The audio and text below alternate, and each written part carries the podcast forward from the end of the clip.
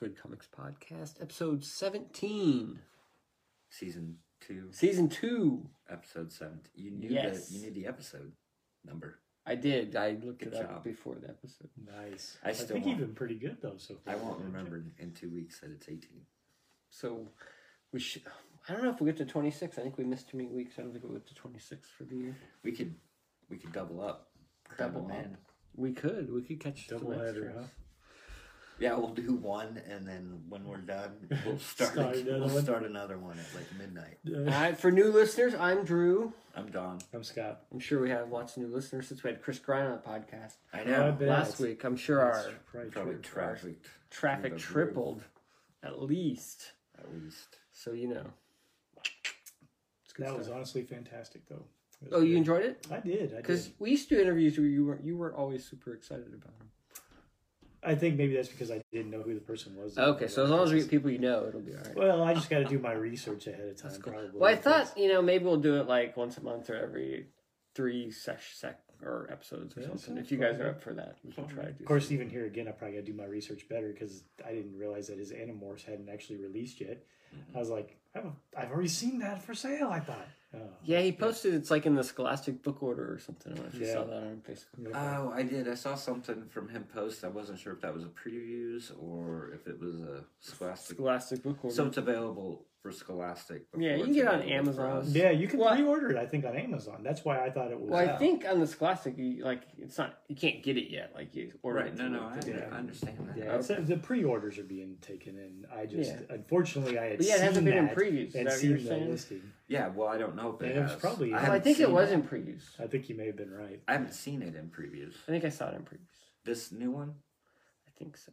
All right, I haven't gone through it all the way yet. I'm gonna say yes. I think I saw it, but then I decided not to order it because I just figured I'll just get it on Amazon or something. I've been trying not to order as many like kids graphic novels through my pre-orders because by the time I get them, it's already on Amazon. and My kids have already for bought them, and then I Yeah. end up with a double copy of like a Plants vs. Your Zombies. kids buy stuff on Amazon that you don't know about. Well, sometimes I just forget that I pre-ordered it. Like I'll say, "Oh, there's a new Dogman book. Let me order that for you on Amazon," and then I'll be like, "Oh crap, I re- pre-ordered Dogman." And And I it's so forgot. hard to see your orders in Amazon, you know, just the way that it's set up. And you know. No, Amazon's orders. easy. No, Yeah, it's the the co- the so comic much. book orders are the confusing Oh, part that's probably because I can't remember because I ordered it like three or four months ago and it hasn't come out Ah, yet. I okay. usually I'm like- remember when I order something. Through, What? Previous. I was gonna say you never remember what book the hell you order. I have no idea. Yeah. I thought I Well, if- ordered if number I'm- two, but yet I got five issues of number If I'm five. ordering like a, So a graphic novel or a trade or something like that, then yeah, I, I I'm waiting for it because I want to read Ah, it. So 'Cause you so funny get- story about pre-ordering in comic book stores. hilarious. Hilarious collapser, right? So Oh. I go I go to the comic book store and they hand me my pre-order my books my pull list and collapsers in there. I'm like, pretty sure I didn't order this. Mhm. He's like, well, it was in your box. It says it was for you. I'm like, I'm like, I'm looking. So I'm pulling up like I like all my pre-orders like on my phone, like Oh. digitally, like on my Google So you Drive. do have them on your phone, so you could pull them up and look. So I pull up, I say, dude, I have not ordered this collapser. It's like, I'm like, I'm like scrolling through. It's like, I mean, I ordered this trade. I haven't got this one yet. I mean, maybe you ordered this instead of that. I don't know. But I, he's like, well, no, that's not out yet. I'm like, all right, dude, I don't think I ordered collapser. And he's just kind of like looking at me like, I don't know. It says you ordered it. and then, but I'm like, whatever, dude. I'll just buy it. I mean, because if I don't buy it, they're never gonna sell it. You know what I mean? Nope. It's like they're just gonna eat it, and Yep. they give me a pretty good discount. So I kind of felt bad for them. I'm Is like, I like I either I either eat this book or they eat it. You know what I mean? Yeah. And I mean, is this nice a prairie dog? Yeah, it's a bird dog. And I'm, the guy's just kind of looking at me like, well, it says you ordered. I'm like, I'm I have all my orders. I did not order it, but whatever, dude. I'll I'll buy it because you pre- reviewed it on the podcast. You said it was pretty good. I enjoyed it, but you made fun of it the whole I time did. because you didn't understand how a black. I still don't understand how I read how- it. I still understand how a could person black can have a black hole inside of inside them. It doesn't make any Do you understand now because you read it? No, I still don't understand. But Did we- you we can like talk. it? Oh, Oh, I didn't. fine. No, we can talk about it real quick. Uh, it was okay. It was very, uh, very average, I guess you could Yeah. say. Like I don't think it was anything like, oh, it's great or innovative. The art was decent. The writing was okay. It just didn't really do much for it. The, I think the best thing about it is that cover. That cover's pretty cool. That is a cool cover. Yes, it is. but that's probably the best. I would have just like So it's written by Mikey Way, who's Gerard Way's brother, who's in the band with him, My Oh. Chemical Romance. I didn't know that. Because that's his. Because Gerard Way started the Young Animal imprint. So apparently, you just hire your brother to write a comic, There Sure. you go. and Keep it in the family. that's how you what. do it. Heck yeah. Nepotism, That The is the way of the world. The rich get richer. pretty much. So apparently, poor. if you want to write a comic book, just have a famous brother who you writes gotta a comic you gotta get it. Uh, I gotta have an end. So if you could become a famous writer for comic books, then I could get it in to write a comic. You could start your own, and then I could Right. write a book. I'm working on it. Okay, I'm cool. starting. He's the inker. I'm That will starting on get the his way inking, in, and then I'm and working then- my way up. All right, to, cool. To write. Well, let me know when you can nepot- nepotize me into the comic book writing gig. Okay. You already got some ideas Um, laid out. Oh yeah, So I would Oh, have. just out the wazoo. I would have. Um, it won't be about a guy with a freaking black hole in his chest. though. See, I would have grabbed my stack of comics and then I would have walked over. See, you used to be able to. Oh, you this. you usually just drop them off Now- on the thing. Now you can't do that though because they don't have anything new. Everything's sold out. They have some stuff, They new, have a but few. I would have just found like you would just Batman. like right. I would have found off like on a shelf. the Batman, the new Batmans, In three months, they'll find Collapser trade. and Huh, the collapse We ordered a collapse. I'd put the collapse. Wait a minute! I remember that Woodworth guy ordered that, and then he said it wasn't his. What the hell? Or they would have found it. this. Would if it was something that like or he has a lot of long boxes that are like oh, you below. just shove them in. You could pull box? one of those long boxes out and just shove it in there. Just drop it down in there and go boom. The problem, and then I would I would write on the front of it with a marker. If I, I was did not order this. I don't care what you said. You're a liar. if I was smarter, I wouldn't have made a big deal of it at the register. Because at that point, if I come back to the register without it, he's gonna be like, "Where's that collapse trade we were just Ah, discussing?" you just wait for like four people to go through. and he'll completely forget. He will. Like I said, it, I. It, I it was, I got a pretty doing. good discount. It wasn't that expensive. I figured I I'd get figured out- twirl. I think I figured out how he's staying in business. He He's takes like, ordering these yeah, like he little takes, box like- books from he time to takes time guys and just that- them in. that have a pull list, and he's like, "Well, just throw a dart at the at the order form." And like, "Yep, collapser for Drew." Like, he ordered it. It's on. It says it right here. Sorry, Yeah. sir. Like I said, I just I just rolled with it. I tried to be a good sport, but Was it uh was it John? Was he the guy that was at the register? I don't know the guy's name. It was like it wasn't the manager guy. It was like the assistant guy, Mm, like not the main guy, but like I don't know. I walked in there and Mark came out and he was like talking to the guy that was at the register. He's like, "This is Don." And he's like, "Do you know Don?" And the guy's like, "No." He's like, well, He's like- one of the guys called me goes- Don "Oh, did he?" At one point. Yeah, And he goes, "This is the guy that does Air Capital. Him and Drew. Drew comes in. He's like, "Yeah, I know Drew." And he's like, "Yeah, this is Don." So anyway, then Mark went back away, and I talked for a little bit. Then I came back, and I, I got what I went in there to get, which was the previews. previews. And I walk up to the counter, and I put it down, and, and he's like, "Man, he's like, I don't even know if I should charge you for this." He's like, "Let me go see if I can talk to Mark and see if you can, if he, if I can just give it to you." And I'm like, "No, no, no, no." No, I- I'll pay for it. like it's good. Just you guys, it's only like three dollars. I know it's not really gonna help you, but every little bit helps, right? I'm like, I don't mind paying for it. Here you go, take my money. Don't go he out. probably thought you Take ordered my from money. him. He probably thought that's what I think he was saying because he's like, well, we should probably just give this to you. And I'm like, no, Nope. no, no, no, no, full price. And he's like, well, I'm, I'll give you a good discount. And I'm like, whatever, dude. I'm like, I don't. Do care. they- just don't go into the back room? Did they give Did they give the previews to uh to people who pre-order? I 'Cause don't I don't know. get one. I don't know. Maybe I need to start trying to buy one Maybe. and see if they'll give it to me. Maybe you should buy one. Then when I forget, you can give it to me. Yeah, totally. I don't even use previews anymore. Yeah. It irritates me that I have to do the DC online. Oh, that is irritating. But I mean that I have to read the. I, I understand. I'm not. I'm not technically advanced like you guys. I don't have like big giant iPads and stuff. So I basically do it on my phone. And You do like have an this- iPad in your house, though. It's this big. I know, but it's hard prying it out of my wife's hands. She's That's got true. it a lot. I understand. But anyway, so a little bit of TV talk. What, All right, let's do news first. Walking Dead is ending. Did you hear that? I did The hear TV that. show. oh, the TV show. Yeah. They're gonna do one more do a season. spin-off, So after that, But they already have a spinoff. well, they have they've got like multiple spin-offs. Yeah. But, uh, They're doing one more season of the main Walking Dead. That's going to be 22 episodes. Yeah, and it's going to come out in 2021 and 2022. 22. But they're calling it one season. 'cause It's Season. only but it's it's like a up. season and a That's half. right. So they're but splitting it it- up. They're splitting it So weird. it's kind of like two seasons, but they're shorter seasons. They're It's going call not it coming one. back this year, is it? Yeah, it is. Uh, yes, They're sometime air the before the, end end of- of the year, they're gonna air the last episode. October, or they're airing the last episode from last season that never got aired, and they're going to start the next season. and then they'll start. The final season. Why didn't they Yes. ever air it from last season? I don't. Because I think they didn't have it done before COVID shut them down, Mm, and so it got delayed. gotcha. Okay. Yeah. Must have. But then they're going to spin Carol, like so I was saying, Carol and Daryl off into their.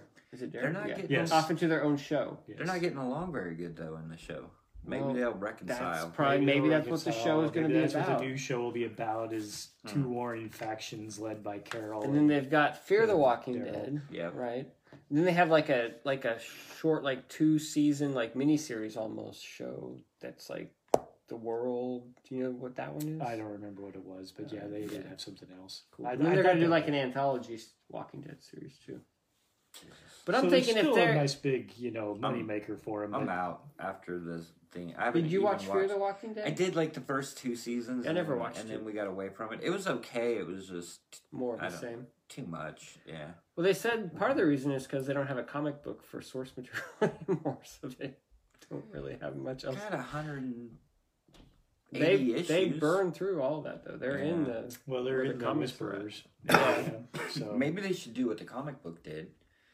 They should bring it back, but do it in black and white because it's already in color. oh, and the that's comic brilliant. They should do it, and then the tagline could be "Watch it again from the beginning and In black and white. experience it again," because that's Well- what they're doing with the freaking comic book. Yeah, I'm like, it's true. See, here's experience it thing. all over again. in the comic book, like, if I wanted to experience it all over again, I'd go read my trades or I'd go read my single issues. I don't know. That color looks pretty cool. I'm a little. I'm a Isn't little it like four dollars an issue though? Well, yeah, it's three and it's twice a month. twice a month. And the Well, they original got all the damn material. two ninety nine. But What's they have to pay to color it true, and they've got print it all, it. so they still have it all. So that's just why I'm saying that they can do it twice a month. All they got to do is freaking Yeah, he's Well, saying yeah, that the no. production schedule So, supports twice. Yeah, Yeah, yeah, because all you gotta do is color it. that's right. You're saying it should be cheaper. I'm saying it should be So they're just coloring and printing it. Yeah, Oh my God. But I that's don't what know. The comics printing cost now, colors, man, $3.99. it's uh, it's more expensive. Ooh. No, but here's the thing: they have all that area. At least he wrote an epilogue, you Yeah. know, to it, Sure. so he knows they know where it was going, and it jumped like this, you know, time span. So it's not like they couldn't try to fill in some of They, those blanks. it's not like they too. couldn't. You Ra- know, ratings they are at least have more. ratings are ma- down. They and have more material care. there than they do for their Beyond the. That would have that would be actual- Fear the Walking Dead. That would be actual work, though, Scott. They'd actually have to try to figure out. That is true. They can't just take. They the would comic actually have to turn it into yeah. a TV show. I mean, we have see to- how well that worked out for start- Game of Thrones. Yeah, right? They So- have to start their brains up and go. What could we do with all these characters in this world? Yeah. Yeah, no, you're right. I mean, it, it wouldn't work very well in ratings down to your point and everything else. I mean, it's kind of after you know a thought they sh- decade, it's a little tough to. Is what they should do is let it go away and then bring it back like in five years on Netflix, and then Yeah. everybody will be like, "Ooh, Yeah, they should. Uh, they should give it some room to breathe, but instead they're just gonna. pound it it the ground. the." Well, they're still supposed to be making the Andrew Lincoln movies as well. Are they? So, I mean, they're still talking about those, but mm. production hasn't started. So, I mean, by the time you actually get it spooled up and Will released, anybody care anymore? Once yeah, once Walking Dead's like on and I'm watching it, I'm fine with it. But like if it never came back, I wouldn't miss it. yeah, it's kind of And one of those it's not shows that I enjoy, but it's not like I'm craving it. I kind of feel that way about all television. Though, True. anymore. That's because there's so much stuff. I don't know. There- Whatever's there is fine. Are, have you been watching The Boys? Yeah, I have. I've I've I've, I've, pretty good. I've watched yeah. Uh, what are they? But- Four episodes in, right? Right, but so I'm, I've watched all four episodes. I love the little meme or whatever of showing Stormfront and saying if 2020 was a person. Yeah, that is pretty true. I haven't watched all four of them yet. I'm I've only watched like one or two. What? But No, epic well, it's fail. irritating me because Have you watched any of them? I've watched any boys. You have not. You haven't none of them. the Not first even the first season. No. Oh my gosh! Why would I watch the first boys? season is good because it's good, man. Because it is better than the comic. All right. So it it is worth a watch. Barbara, she had watched Even it. Brandy ki- is is Yeah, but your wife really likes darker stuff than mine. She does. Oh, I don't- yeah. No, I Oh, would definitely yeah, not no. have Christy watch Yeah, it. that's but something you watch I'm on just your saying own. that No. from an overall public type I, of I realize it's a. you know, I'm sure it's a good show and it's quality. I just I would have to make time to watch it. Um, that is true. so when I, I watched it, the first season when it first came out, I did but too. but Barbara didn't, and so uh, season two came out, and so we're like, oh, I want to watch this, and she's like, but I haven't watched the first one, and I'm like, do you want to watch it? So we ended up, I watched it again, Okay. and she watched it, and it's like, I don't know, what six, seven episodes in after Homelander's done all this crap, and she's just like, I don't like him. it's just like he's an asshole. Really? yes, yes, he is. yep. It's kind of, it's just like, yep, that guy's a jerk. Pretty much. Yeah, I don't know. I mean, the second season is is really good so far too. Being four episodes in, I'm I'm enjoying it. I like I said, I I think they found a good way to take the full satire of that comic book. You know, that was so over the top. You know, he just really wanted to push how much gore and just bad jokes and whatever type of vulgar crap we could put in there. And they found that entity in there that goes, hey, what if superheroes were kind of in this real world and corp, you know, part of a corporation, you know, type of thing? Maybe we can do something with that. And so they took that, you know, and while they keep a lot of some of the similar storylines, you know, in in a lot of respects, they've tweaked them a bit more Yeah. to make it a little bit better. different. Yeah, to make it a bit more, I don't know, good for the masses and not just a full. Let's see how vulgar we can be. Now, granted, there's still you know gratuitous violence, and I mean people's heads blow up, and it's pretty damn you know. Um, yeah, It's been a long time since I read the comic, and and like you said, it kind of veers. But man, when that um, when the CIA director or whatever, her head just exploded like instantaneous. I'm like, fuck, I didn't see that coming like at what all. What the hell? Oh, shit. I was like, what? Me neither. I actually had to rewind it because I think I was like looking at my iPad and I was like, ah, they're just talking in a parking lot. And then all of a sudden, boom! What the fuck happened? And had to rewind. So But um, Brandy's like watching it with me. Her head just exploded. What? But know. yeah, it's But it's it's pretty good. But and the characters, like I said, are a little bit more than the one dimensional piece. I felt like they were. I like know. Butcher. I like Karl Urban. I think that I guy- like Karl Urban. They Yeah. they they cast that one well, although his character in the show is uh, I don't know. I mean, it's pretty much kind of like the comic. I guess he's he's hard to. To get like- Simon Pegg to be the one guy. No, Simon he's his Pegg is dad actually the dad The though dad to the same character. of him. Yeah, But He's he Hughie's looks- dad. He looks just like Simon. Yeah, I Pegg. know. yeah, yeah. But they Um, actually got him to play the father, and uh, it's uh, Quaid is his. I don't know. The I can't guy's think of the name. first name. Randy. but- it's Randy Quaid. Yeah, not Randy, but uh, he he plays the Hughie, and he does a Quaid really from- good job as as the character. You know, of being kind of that shy, goofy guy. It's Quaid. It's Quaid from that Mars movie, That Mars. movie? um, Total Recall. It's that Quaid. that Quaid. yeah. Arnold Schwarzenegger. Yeah, it's that Quaid. Uh, did you see that Bendis is ending his Superman I did. run? And there's a lot of well, the article on Facebook that I read. There's a lot of people that are happy about it. Ooh, but- yay! So here's my thing. It's like, if Bendis gonna make Superman good, then who do you think's going to take over and do something Anybody? exciting with Yeah. Superman? One of the comments underneath it was, "Here comes Mark Waid." Oh my God! Please no. Just like Bring Mark Millar back. Didn't he do Red Sun or something? he did do Red Sun. So I have a question about the boys though. Why are they doing it? Like Netflix? No, no, no. I this is quick. So like all It's these the services they now, yeah, they're release it. releasing it. It's all they drop every season all at once now. The boys, it's every week. So Because Disney did it with Because Mandalorian, Disney did it with- is that now why? we're screwed. that's right. Well, I mean, I don't know that we Okay, say we're Disney. screwed. Netflix has said they're not going to do that. So here's the thing: between Game of Thrones, HBO type stuff, HBO likes to do them once a week. I know. Disney Plus likes to do it once a week.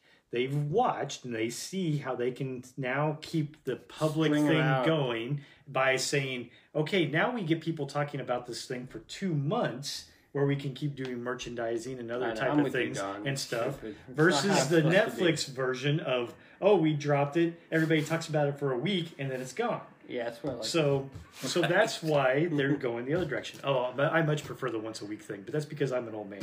So Not me. But I don't feel like I I, have enough time, and I hate freaking feeling like I waste a weekend because I have to stream. I have because my wife wants to freaking watch every damn episode, and pretty much I sit there for eight hours to watch eight Are you episodes. guys uh, watching. Cobra Kai? I very much No. prefer to go That once a week. dumb. Oh wow! No, it's look, it's Friday. good. I can just come in here, just watch one hour. Heck, Mandalorian was great, forty-five minutes or whatever. I could watch that in the movie morning before I went to work. Boom, I'm gone. You've you've wasted every week since March, though. Really, What at home and because you're work? at home. So Because you're working from home for the yeah, last that's nine probably months. true. You're not watching Cobra Kai? No, I'm not.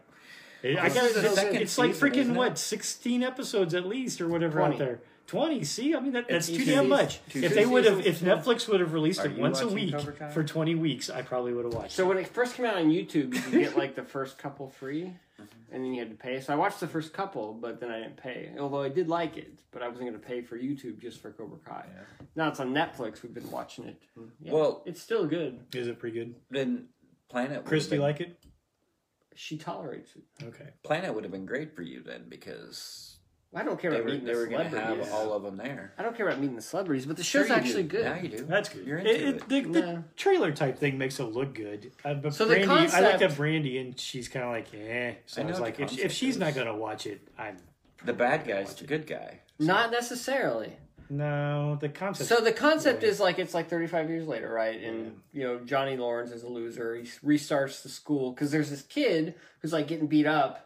and he like asks him to train him and blah blah blah. So it's like he kind of becomes the Mr. Miyagi, but at the same time, Daniel LaRusso is a super successful car dealership guy, and he's got like Right. and his daughter's rich. So now his kids are like the rich kids, right? Now his kids are pretty good, but his daughter hangs with a bunch of rich kids who are jackasses, like the rich kids were in the first movie. And so he sees that, and you know, so her daughter's his daughter's friends are the guys who are like the bullies, right? So it's kind of like flipping the script, but yet. Johnny Lawrence isn't really a good guy either. He's still kind of like a loser and a jackass, and he is training this kid to help him defend himself. But he's teaching him like Cobra Kai method, like strike first, you know, hard, you know, all that kind of else, stuff. So it's it's subverting your expectations, and it's like it's this big gray area. Like Daniel LaRusso isn't really totally in the right, and Johnny Lawrence isn't totally in the right. Like there's just like this Yes. sort of Yeah. Great. gray. But that's because and that's, what we like anymore. int- yeah, exactly. So it's interesting you because know, it's, it's, like not the back in the eighties where we complex. like to have our hero, Yeah. our bad guy, you know, type things. It was was expected. Now, you know, everything's gotten grayer and grayer to the Yeah. point where So there's a complexity to it works a that's like interesting, and you could tell that they were the initial concept they were running out of ideas because now they've already introduced like a rival like car dealership that Daniel Russo is like fighting with or Right. whatever, you know. So so it's interesting, but I don't know. We'll see where it goes. I'm only like four episodes in. I would be fine with them releasing an episode a week if they haven't trained me for the last five years to get everything right now. Yeah, I, I can understand that. See, for me, I didn't actually go over to the full streaming type services and whatnot, except for maybe within like the last year. So I haven't been brainwashed into that. You've only had And- Netflix for a year. Yeah, probably so. I think my kids actually had it for a little bit longer, but um, I personally didn't uh, didn't have it there for. I Hmm. think I only had it for about a year. It might be longer. I don't know.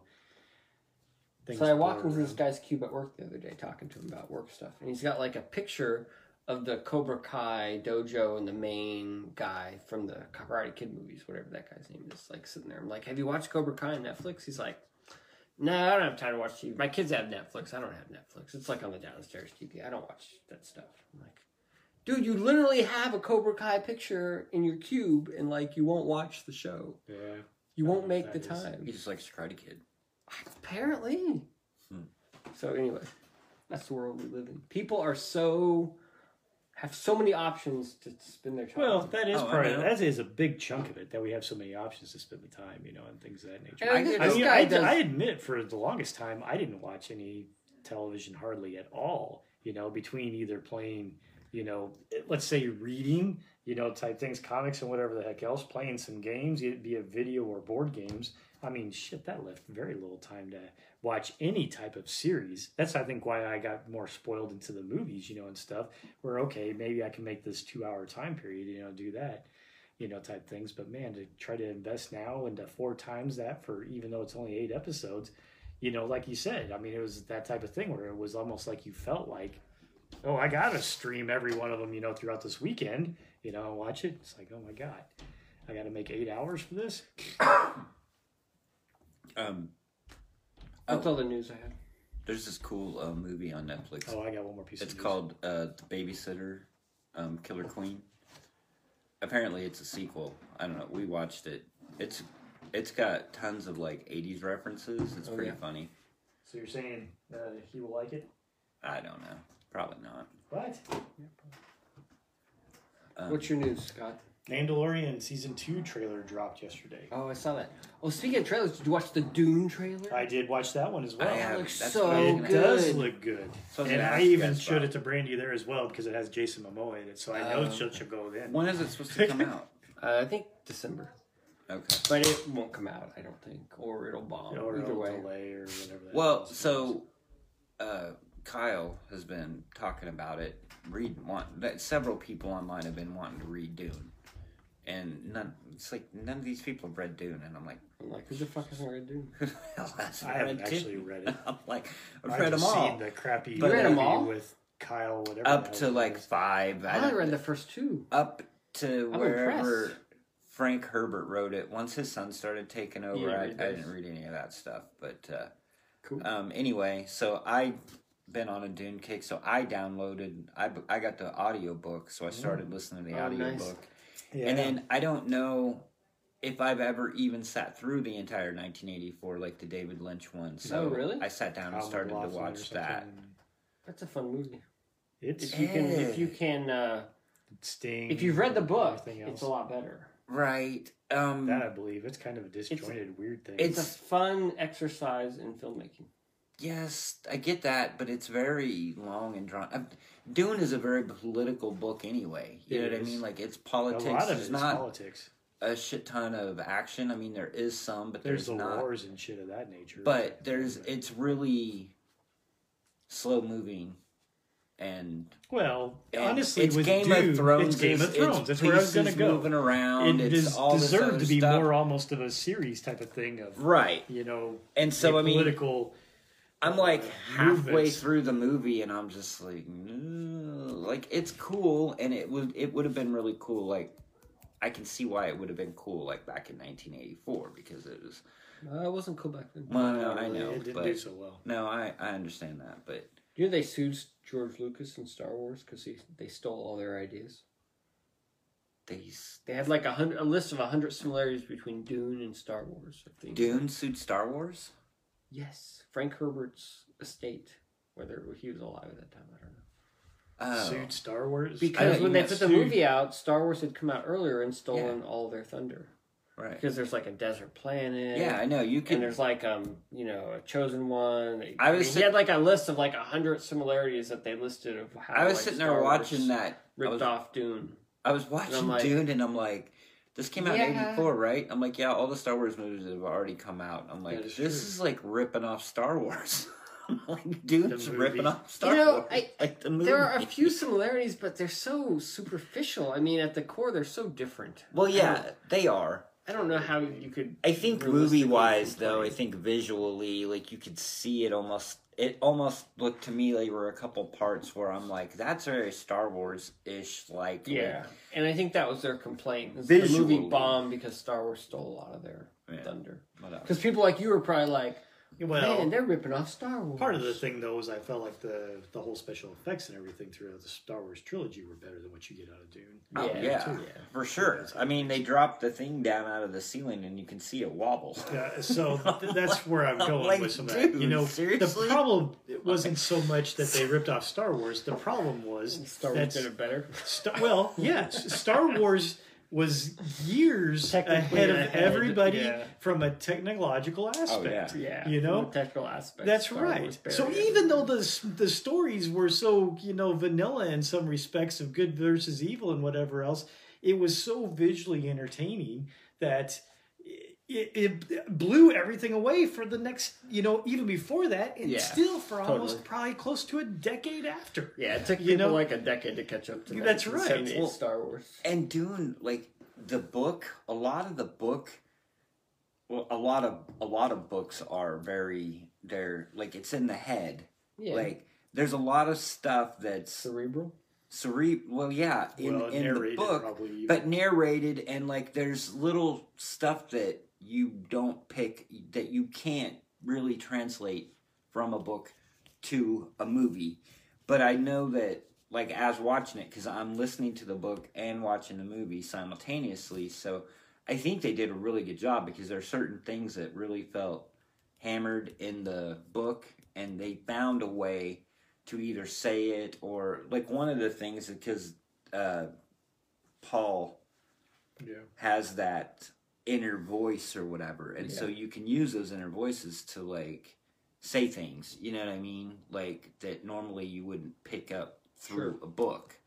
Um, but anyway i mean as far as like the material I, it stayed pretty true but Yeah, i don't i don't know Dune's a hard book to adapt. That's what will be interesting to see Right. what this new adaptation does. Because yeah think i haven't seen the trailer But at least either. from a trailer perspective, they make it visually entertaining. And it's Very visually interesting. And Yeah. I Denis Villeneuve, the director of it, he's like, you know, I like the old '84 Dune, but I feel like there are things you could have done better. And so Yeah. that's what he's trying to do. He's trying to make it better. right yeah. So maybe he'll get closer to adapting Dune than David Lynch did.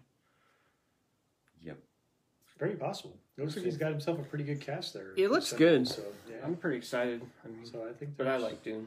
So I wanted to. I. I read the first two Dune books, but I haven't read them forever. So I wanted to buy like the nice hardcover of. There's like a nice hardcover version of Dune on like Amazon for like twenty six bucks. It's like all lavishly like illustrated. Hmm. I'm like, I'm gonna buy that and reread it. You there you go. You should do that. Be Instead of watching all of, Cobra isn't Kai. there five? I think there were five Herbert. Four or five, yeah, Herbert, and then his son took over and did Yeah. a few. So, oh well. I don't remember any of them. I can't. Well, obviously, I remember the first one because I've seen Right. the movie, but the second one is fairly vague. The second one felt like it was kind of just a rehash of the first one. It bit. could very well be. I don't know. Hmm. Hopefully, I'll. but yeah, Depending Cool. on, I'll probably. So Mandalorian season two. Excited at all? I'll watch it. You, did you watch the trailer? No, No. Ah, I'll just watch the show when it comes out. I'll That's just probably see true. Trailer it just looks amusing. You know, type thing. You know, I mean, the trailer is does. well. the Gina Carano lady, whatever, in it. she's back in it, although she's Man, they're in all sorts pissing of everybody trouble. off. Yeah.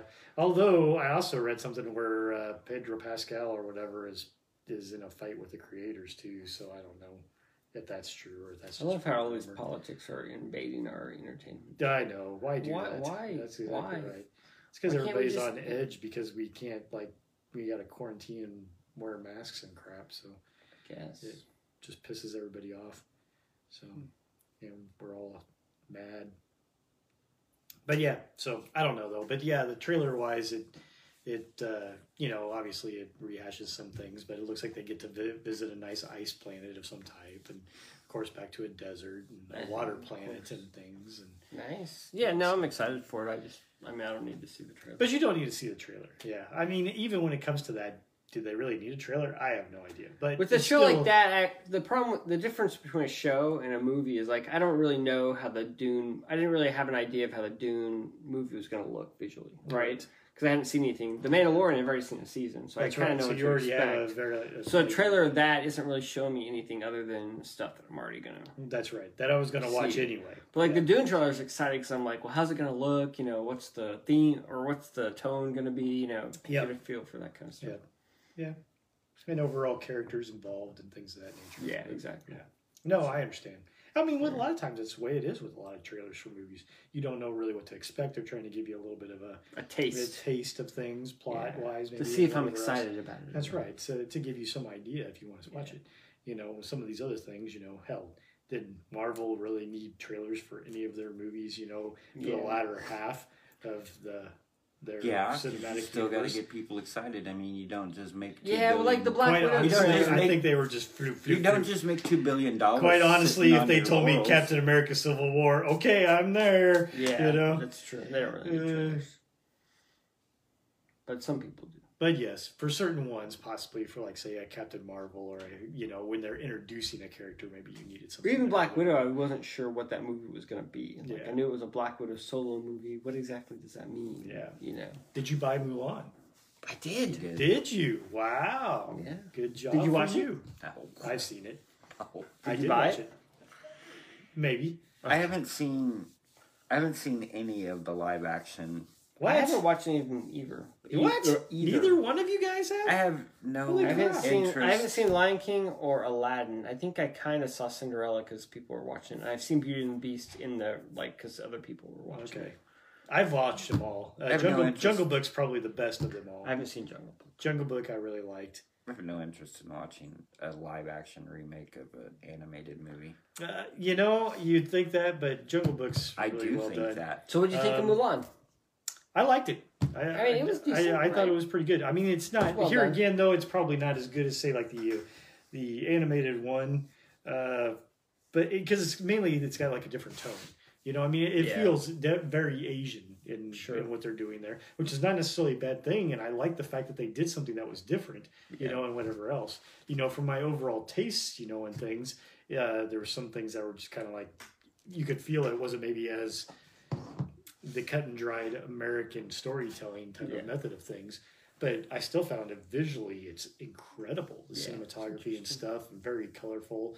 And, uh, but you know, the, the acting's a little mm, maybe wooden in some parts. Uh, what is it? Donnie Yen? Donnie, I think. Whoever plays the trainer there type Uh, thing. Yeah. Oh man, he brings it. He's he's always good. I mean, he's flipping around that sword so freaking fast. They like have to slow down the damn camera so that, you know do it in slow motion so you can actually see that he has a sword in his damn hand.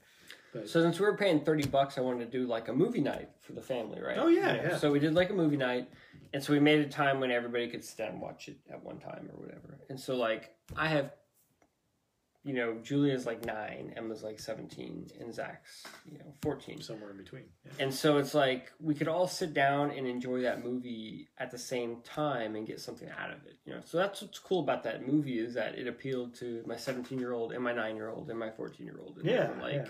It was a good family movie that kind of appealed. Although Mulan, as a Disney princess, has the highest body count of like any. Disney Yeah, so I mean, it had Holy like cool shit. action, but yet it had like a She princess. like kills like the entire freaking you know forces of Mongols or whatever the fuck they are.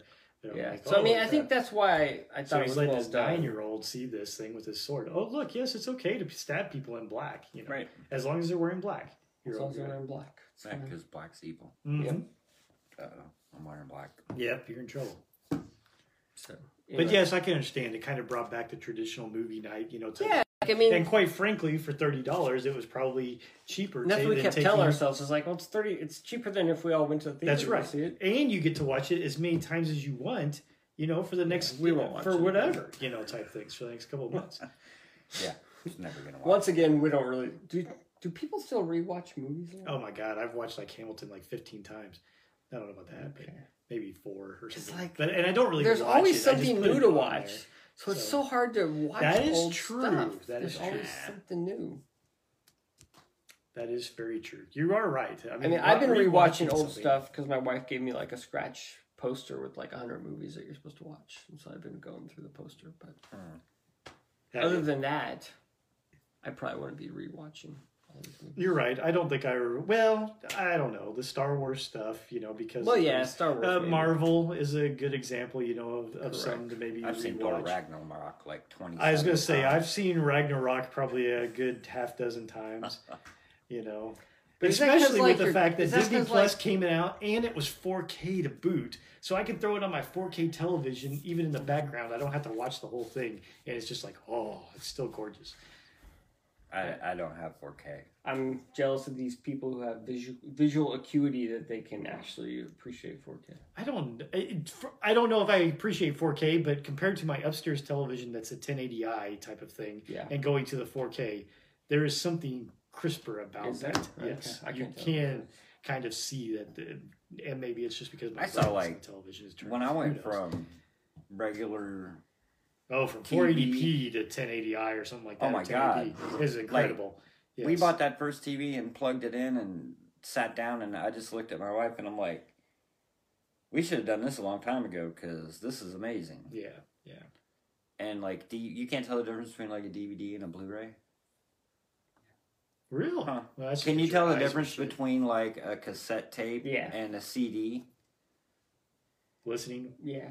Hmm. Well, that's Okay. audio. We're talking visual. Right? Yes, he was trying Same to make concept. an example between the audio and the video type of Yeah. thing. A similar Well, so concept. here's the thing. Here's the the thing. Here's the thing. Here's the thing. So, I mostly watch TV upstairs in my living room. Mm-hmm. So my TV is 60 inches. Mhm. I'm about 14, 15 feet away from that. That is not ideal viewing distance. Hmm. So I'm far enough away from the TV. Like if it's a Blu-ray or a DVD, I don't really care because it looks about the freaking notice it, same. You know, especially with your bad eyes. Okay. Exactly. I don't have that good eyes anyway, and my TV's so far away, and my screen isn't big enough that God damn, you are an old man. it's the same shit, man. I'm like, I go to the video store. I'm like, the DVD's cheaper than the Blu-ray. Cool, give me the DVD because I mean, I can't tell the wow. difference. I bought the I Blu-ray. just say no. I want the digital copy. I'm just saying. Man. Now this TV, if I sit there, I'm a lot closer, and it's pretty big. Yeah. You can probably tell a little bit of a difference. yeah. Well, I do admit that I have a 70 inch television, and I probably set. Uh, About that distance. Yeah, so I mean that distance yeah, you there can is probably probably about 10 foot, you know, or Yeah. so, 10 to 12 foot. I sit like And yes, three it's- feet away from my 60 inch you can tell the difference. It's so, Cool. But yes, so we It's like rewatching surround. movies. There are certain movies in which I probably will rewatch, Do- but it's not so much that you're sitting there watching the whole thing. It's probably one of those things where you have a background noise type of thing, or Oh, whatever the heck else, you know, or I'll I'm doing it. something else while I'm doing it. I watch Escape from New York every day of the week. Every oh, day oh, of the really? week. Wow. There you Every go. Goddamn day of the week, dude. Okay, but not Escape from LA. No. All right, let's talk about some comic books. What do you guys got? Sounds good. I already, Okay. did, I already did one. I did Collapser. I have finally read Sandman. Are you Oh, done went with back it? To Sandman. I am not. I still got the damn wake to do.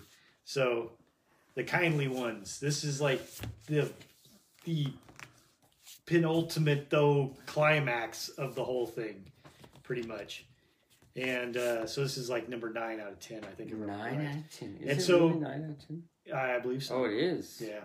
Did you talk about World's End? I don't remember you talking about. Yeah. I've, I'm pretty sure I did. Uh, they all run together. So they, they well, yeah, they do in their different ways. This is a thicker one. Oh, it's it's huge. It's like thirteen, I think. Um, It's a freaking monster. Thirteen? Are you kidding me? I th- I think it's thirteen chapters. I think so, which I think is thirteen. It was supposed to be thirteen issues. So That's cray it, it's a it's a pretty big As the kids say. it's a pretty big uh, big one there. It's the biggest of them all. There of the the graphic novels, and really this is the end of the story of the Sandman. Oh, in a lot is? of ways. Yeah. You know the next one is The Wake. 10, which is The Wake, which honestly is just like a six issue epilogue, to, to Um. be quite honest with you, in a lot of ways. Who are the kindly ones? So, the mm, here again, it's like Neil Gaiman's done almost throughout the entire series. There's kind of those double entendres or whatever you want to call them, you know, type things, which can be meaning more than just one thing. The kindly ones, You in could have Kevin Nowlan sign this because he's at Comic Con. There you go. The kindly ones in the actual title type of thing is basically that there are three witches that have kind of inhabited the entire story, in which they kind of are like. I don't know what you put. They, they're witches throughout time. They know different things. They kind of are almost like police people throughout history, but they're not very freaking nice at all, though. Um, also, though, the kindly ones could be leading to the fact, though, that those witches have that title, though, of the kindly ones in some respects. But the kindly ones could also be respecting to the the fact of Sandman and the host of characters that have kind of came throughout there. The nice thing about this book, though, in particular, is the fact that Shit happens. well, no, not really. It, it's still slow and and whatever in, in a hmm. lot of respects of Gaiman type things. Here, but I say slow. Gaiman, it, you come to appreciate, or at least I do. He's got a certain poetic quality as he flows through this, you know, type thing. He's he honestly is pretty good with words, but he's very wordy and he just you know keeps it going. I mean, the, you know, normally you can what read a comic book in what 10, 15 minutes or something like that, you know, or whatever the hell else. It's going to take you probably longer than that to read through one of his, just because. I mean, shit. I think in the very beginning, there's like freaking nine panels on each damn page, and there's freaking ton of ass words, you know, and and type things. And and he's so deep, you know, with some perspectives that you're reading stuff and going, he's trying to im- imbue a sentence with two different meanings, you know, in some respects. So you're sitting here going, okay, is that really what he's trying to mean? What is he really trying to pick out in, in some of this? And so it's not as straightforward, say, as maybe what you would expect from some comic books. And I think that's what made it so popular in its time, you know, and things. And it probably still has a little bit of a lasting impression there. You know, here's my thing. You know, when Sandman came out, probably some of the best writers before that, you know, were more maybe Morrison, you know, I think was maybe in that period or Yeah, something like that. After. Was he after as well? Pretty well. yeah, I thought he was around kinda that same era. time area. So Same era. So maybe, as, yeah. um, and Miller Gaiman, probably. and and He things. didn't you know, have a things. name like Gaiman did though back then. probably Miller That or more. maybe probably more Miller and Moore. Yeah, you're right.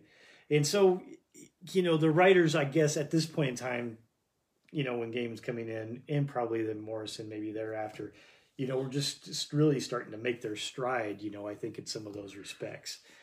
And now, you know, some of the writers are, you know, really some big names, you know, and things and, and draws, you know, and stuff. Eh, so, you know, I guess where I'm going with that is the fact that Sandman at his time, and even several years after, I mean, I, I read this probably a decade after it came out, and it was still a very strong book in the comic book community, you know, type things, just because you still didn't have those real strong writers that came, you know, maybe a little bit afterward. And, you know, now we have very strong writers all over the place, you know, through our comics. And so rereading this takes that takes a little bit away because you know so much of what made the Sandman great was the fact that it was using the comic visual medium with a great writer, you know, book writer to tell a really difficult, in-depth story. But now that's almost happening on a regular basis anymore, Yeah. you know, type stuff. Oh yeah, I mean, influential. It- yes, very influential because of that. And now I'm feeling like, you know, like I said at the time when I read it, oh man, I still thought it was really strong. Now it's it. it you could tell it's kind of aged, you know, type of thing, and, and more in particular. You know, now some of that is because of the fact that he does tend to take the the story taking place, you know, in the 80s and 90s, but some of it is just the fact that what was so original and uh, take of it before now others are picking up the mantles and doing maybe better stories in this medium and things like that. Well, I was I went back and watched Citizen Kane recently, you know, which was a very innovative film at the time. yeah. Same kind of thing. Like it was super influential, and it did some really innovative things. But since then, films have done the exact same thing, so it doesn't look as innovative Yes. as it once Yeah. was. You know, like I guess the big thing there is he shot ceilings. Like I guess before that time, like nobody ever Look shot the ceiling. ceiling, you know, but he did, and it made it look more realistic and more immersive. And it's like, all right, I've seen lots of movies with ceilings. Yeah, yeah. So I mean, it's the same kind of thing. I mean, Gaiman did some innovative things, but a lot of people have done similar things. That's right. A lot of people have taken other different innovative things, probably because of what he's done. Yeah, you know, he was yeah, especially definitely. because you know a lot of what he's doing was taking classic mythology, you know, concepts and other things, you know, and uh, interweaving them throughout a story that's almost, you know, still taking on some, you know, maybe in a superhero world, even in some cases, but yet uh, taking mythology, uh, just ideas in general, you know, and trying to make something that was you know, almost a tale of not only supposed to be tragedy, but you know, of just life, love, you know, and death in a lot of ways. Yeah. And ultimately, that's where the kindly ones end up. Is you know, it's you know, spoiler alert if you haven't read something that's been out there for thirty freaking years almost, but Spoiler. but, alert. you know- Oh, shit out of Sandman. there you go. I mean, it, Sandman, basically Morpheus, that character dies, and the mantle passes on to uh, another child that was born in the dreaming realm, Daniel.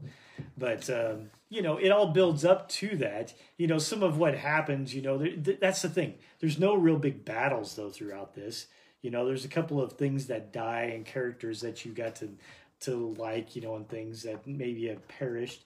But at the end, Morpheus dies, and quite frankly, Morpheus probably wasn't the uh, strongest of characters in his story. You know, in general. Yeah. You know, you did like him, but he had a lot of problems. You he was kind of like the straight man. uh, yeah, but he, you know, he he was, you know, especially for that time, you know, they were trying to imbue a lot of your so-called heroes in that gray area, you know, type of things. You know, you had the Dark Knight Returns, in which Batman was a bit in a gray area, you know, and things. A lot of what Alan Moore was doing was experimenting in that type of thing. You know, here again, Morpheus, you know. Man, he could be a real asshole to people and hardly has any feelings. But on the flip side, he was kind of almost trying to become more human, what we consider in some ways, you know. And now that he's finally getting to that point, oh wow, you go on off him. But you know, some of it was the fact that he kind of had lost some of his responsibility from stories that had that started earlier in this series. You know, I mean, one of the better ones I think out of this whole thing is the Brief Lives. You know, where him and his sister Delirium basically go on like a road trip to try to find destruction. I think that may be the strongest one of the whole thing because while it's and some of that is because that's maybe what I like, you know, it's a little bit more lighthearted, but yet at the end it still pulls I don't know when I say pulling the heartstrings, but it it gets to an end that's a bit more tragic, you know, type things. But some of it is it's still in weird ways a happy ending, even though somebody dies at the end of it, you know, type things, and they really don't even accomplish what the hell they were after. It still wraps up in a fairly satisfying conclusion. So, um, you know, with that, then you know where he's leading on to here, your character then of Morpheus has been built up through some of that those experiences, so you do feel a little bit more for him, especially with his sister death, you know, and stuff, and what he's built, you know, with the entire entire endless throughout the series.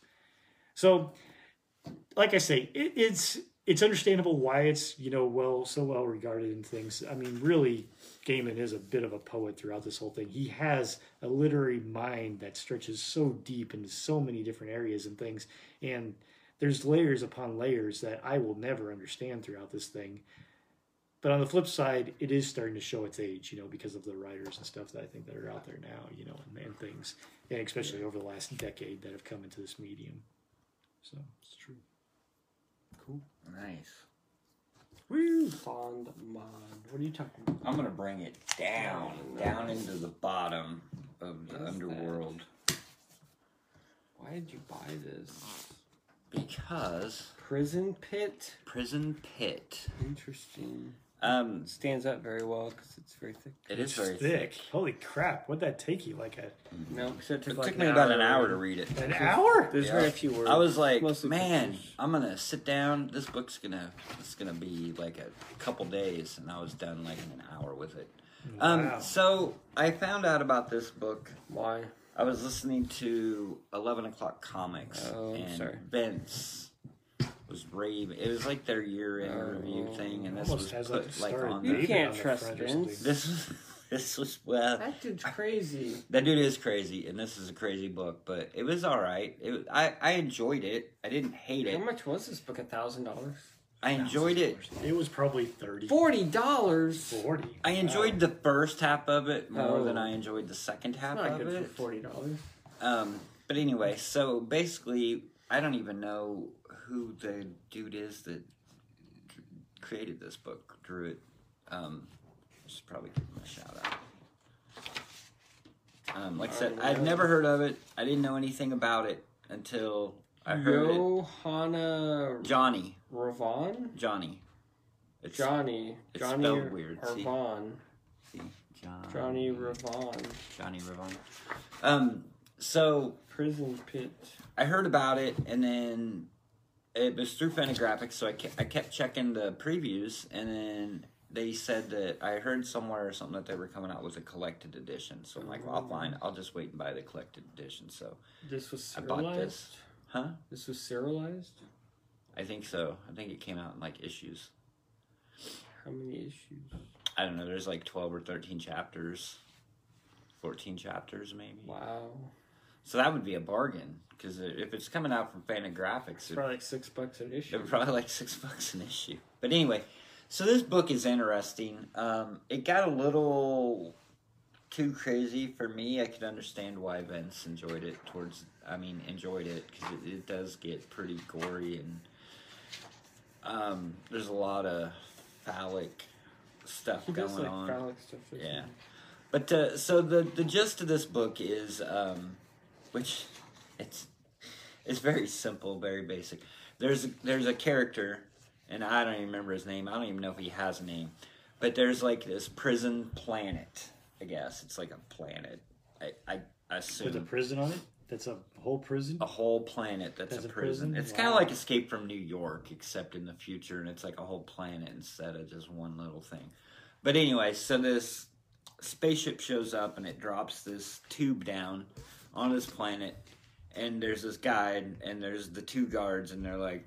Are we, we can do this the easy way or the hard way. And he's like, I'm doing it the hard way. And he grabs one of the guards and they fall down this tube and they land on this planet and they're in this prison planet. And he's there and then he fights with the guard. The thing about this book is Is that the whole book, just him fighting with the guard? no, Is that half the book? that's like maybe the first chapter. Oh, okay.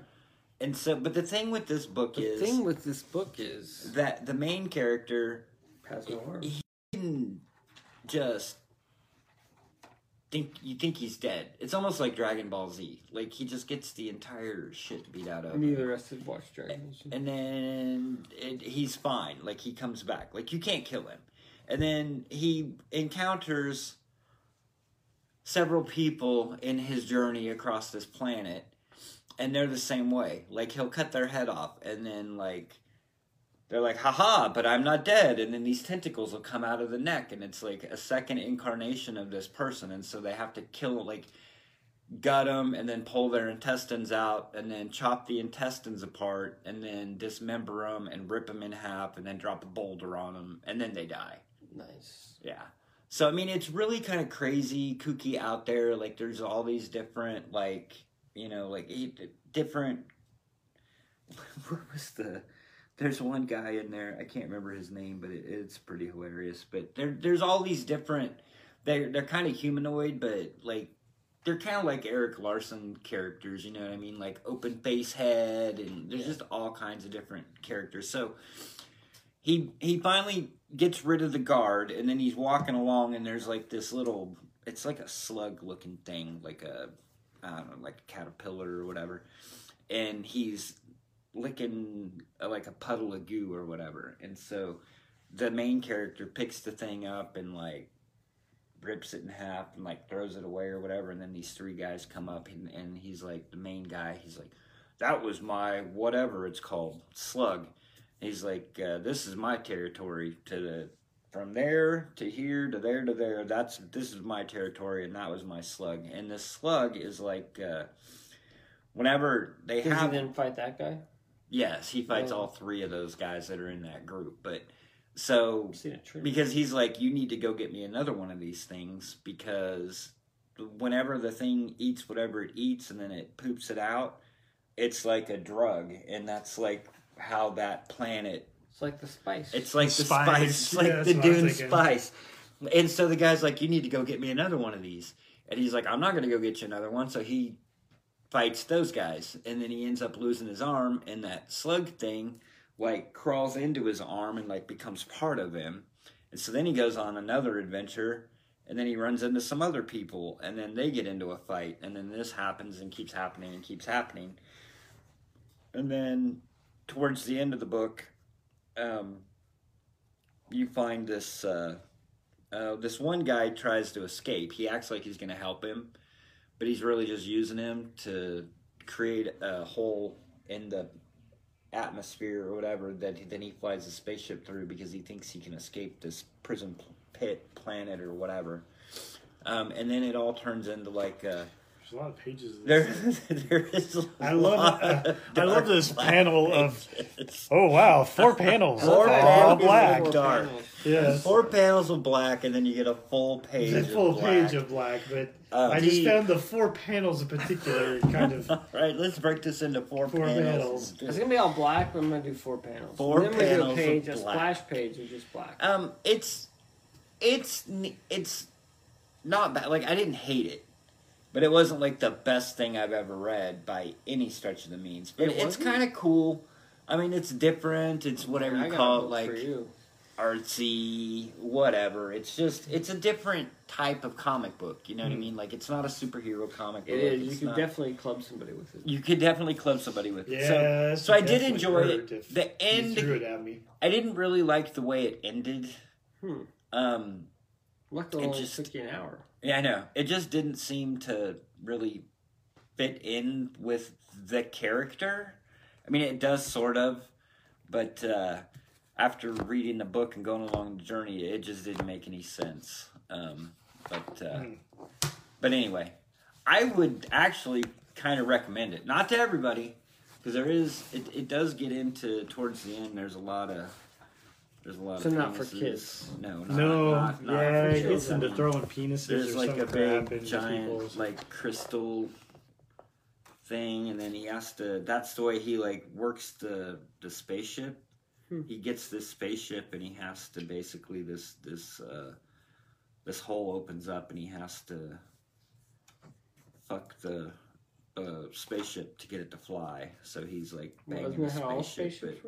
Spaceships but- were? yeah, I thought. I exactly thought that's what spaceships it's it's kind of like it reminds me almost a little bit of uh spaceballs no Oh. of um American Barbarian just Oh, yeah. because it's so kind of kooky out there you know what I mean like when we read American Barbarian it was more on the comical side but you know it was just like whatever the dude that had tanks for feet Sure, you sure. know it's like kind of crazy out there like that but American Barbarian was kind of toned down. This is just ramped up to like you know a thousand or whatever. But I don't know. I mean, You don't know? you might I'd probably like it. you might like Drew it. probably would I think you'd like it. I don't think I, mean, care I don't no, know. I I know Scott doesn't care, but I mean, there's a lot of blood. There's a lot of guts and a lot of dismemberments. There's a lot of Doesn't look that interesting to me.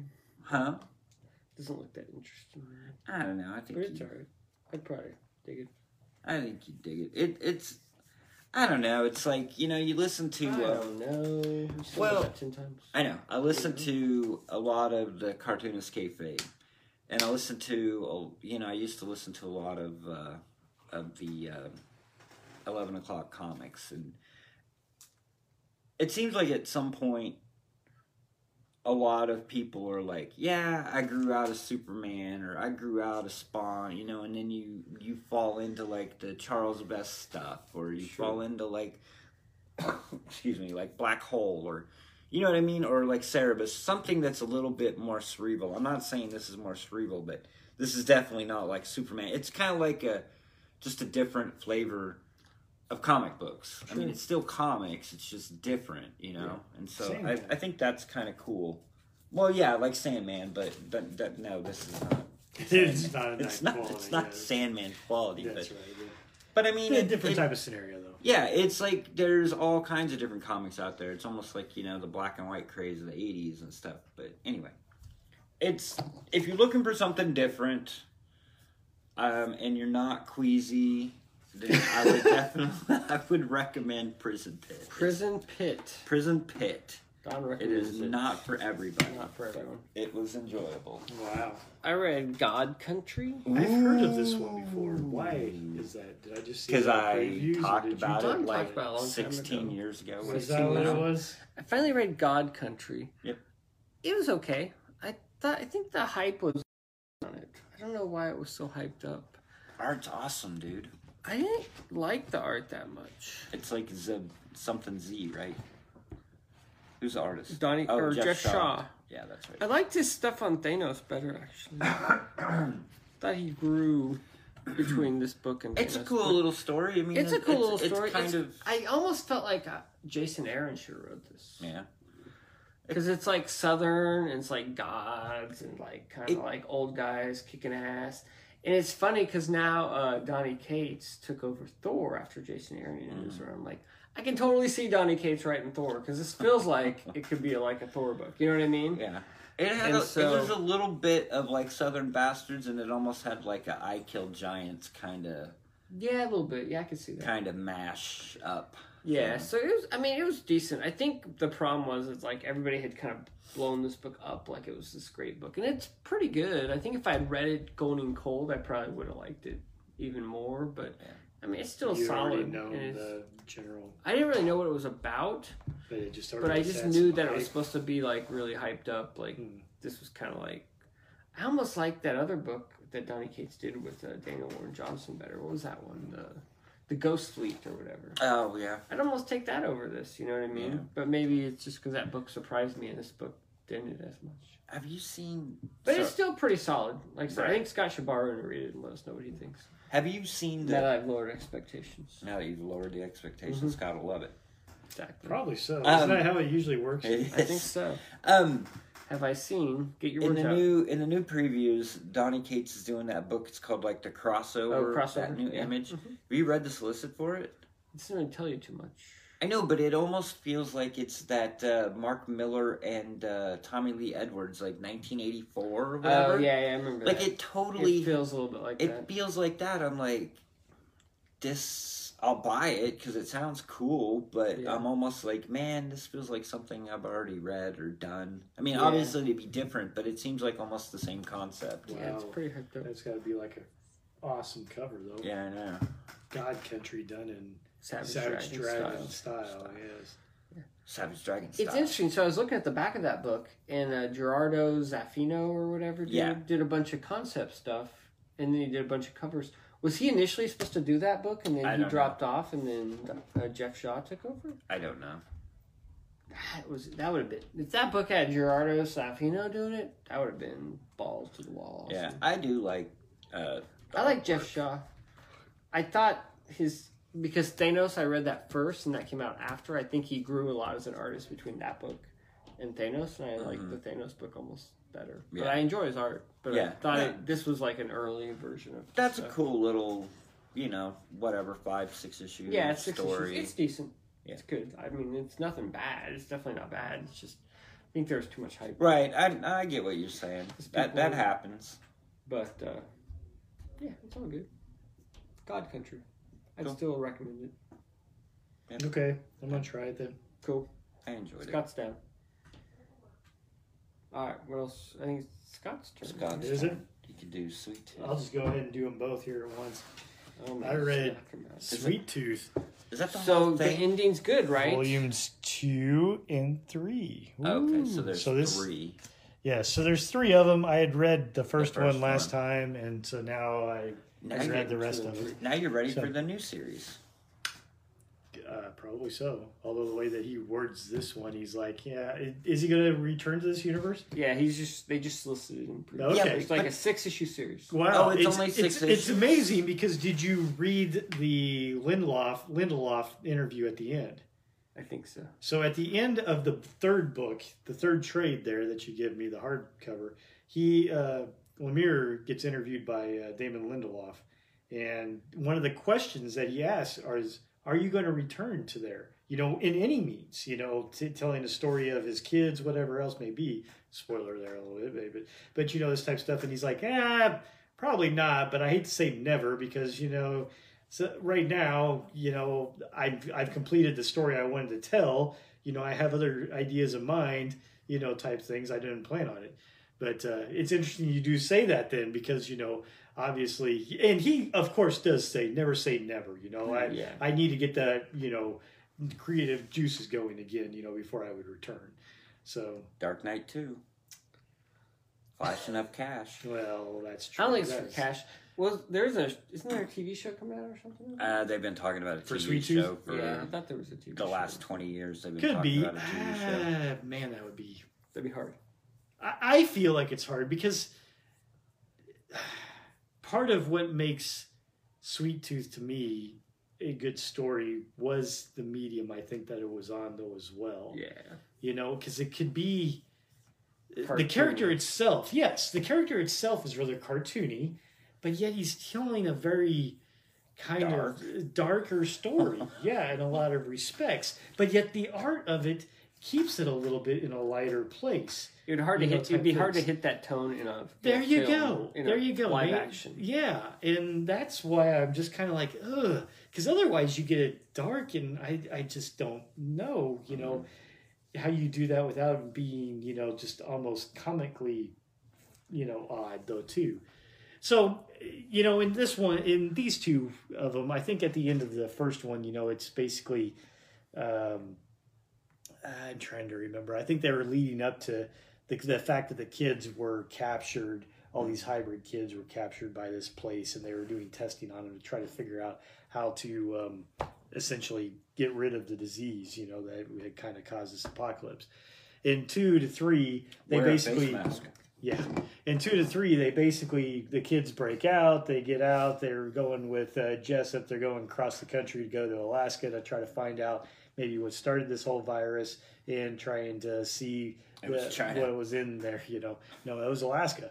So No, China started but uh, no Alaska in this case. So, um, but uh, anyway, that's really where these two go. You know, type things is ultimately to a climax that is in Alaska, where they kind of learn a little bit of where the origin of things were. They get into a, a like a last battle with some of these humans that had had them captured in the uh, the cages before for all the hybrid type stuff. And and then after that there's like a nice little epilogue you know of where are they now you know like a good chunk of time afterward. And it even leads all the way up to you know kind of the The end. well that's what i want to say the end of sweet tooth story. Go ahead, you know, spoil it.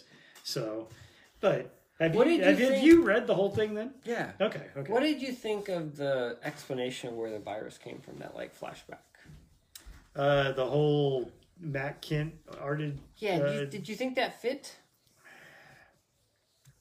yes Okay. in a big scheme of things i felt it was okay Okay. I, I in fact for where he ended up going at the end i almost felt that was needed in some respects to help you know make that connection at the end you know if you would have just dropped me in this ending where oh wow look they found these weird you know gods or whatever at the Mhm. end and we put them in test tubes and tried to do whatever you'd be kind of like okay i guess that's kind So of you odd. needed that backstory. But th- that kinda- backstory that he does, you know, through a couple of issues where it's a different artist, you know, but it's telling the story of like uh, some people that come across and encounter the Eskimos and end up intruding in the sacred ground type of thing. Um, it helps get to that point of the ending. point. So I liked it, but the problem that I had was kind of like there's a piece there where they're they get back to the boat and they're sailing across, but yet they have the disease, you know, or whatever the heck else, and he's still writing in his journal, but yet this journal is found by the guys, you know, freaking a hundred years later or whatever the Yeah. hell else, and I'm like, how the fuck did they get the journal? Because I, I even went back to mm. that because I had the book. I was like, I thought the guy was still writing while on the boat, and sure enough, he was writing while on the boat. You know, so I'm like Yeah. wondering they magically find this journal in Alaska. You know, Yeah. And that wasn't very well explained. But you know, that's just a minor in nature. I thought Sure. overall, uh, you know, it was kind of helpful to try to Sure. help get to that point and not be as much of a jump when you got there. Gotcha. What about you? What did you think there? It, I thought it felt like a little out of place, like kind of pulled you out of the story a little bit. Like Okay. maybe it was a little diversion. Like a lot of those books, like you never even find out like what caused it, or it doesn't even matter. It's more about where the story's going. You know what I mean? And he But to have a- admitted that in the first book that that's what he was doing was more of the story, and to do this to try to give a bit more of the origin of the. Yeah, it just felt kind of. It was kind It of was interesting. fine. It was just. It wasn't. I mean, it wasn't my favorite couple issues. I, Yeah. I don't know if it was necessary, but Yeah. Because it kind of took a couple issues and kind of seemed like it slowed down the story and it kind of pulled you out of Well, the narrative a little bit. Possibly, but it, here again, though, with Lemire, I thought it was very well done, and honestly, I enjoy Kindt's uh, art Yeah. as well. So, I, I kind of, I, I overall, I'm, I'm kind of with you because it was this thing which is like, what the hell's going on? I mean, I've just got to this point in this other book, and now you're doing this weird flashback. Why do I need that? But as I'm reading it and everything, I found it entertaining, and I got Yeah. involved with it. And like It I did. said, overall, it was presented so well Yeah, it that, did draw you that. I did do. Uh, yeah. I, thought it was good. Yeah, Sure. and I think that really even leads into you know I mean the fact that you know as we were talking as I was talking about before with you know Gaiman and and his you know writing and stuff. You know Lemire, obviously not trying to compare him with Gaiman or anything, but you know he's a strong writer. Yeah. He has very creative ideas, and you know he he knows how to pace a story overall. You know, in, in things, and I I just felt that a lot of how things were going throughout this was very organic. You know, of kind of how the the story wanted to go. I mean, I I I admit though I. I knew this book, you know, of it, you know, anyway before and stuff. While I didn't know the ending, I knew, you know, the gist of things a little bit, and I still enjoyed this more than I thought I would. Yeah. you know, type thing. And, I, I chalk a lot of that up to the, the writing, you know, Yeah. and, and Well, it didn't have a crappy ending.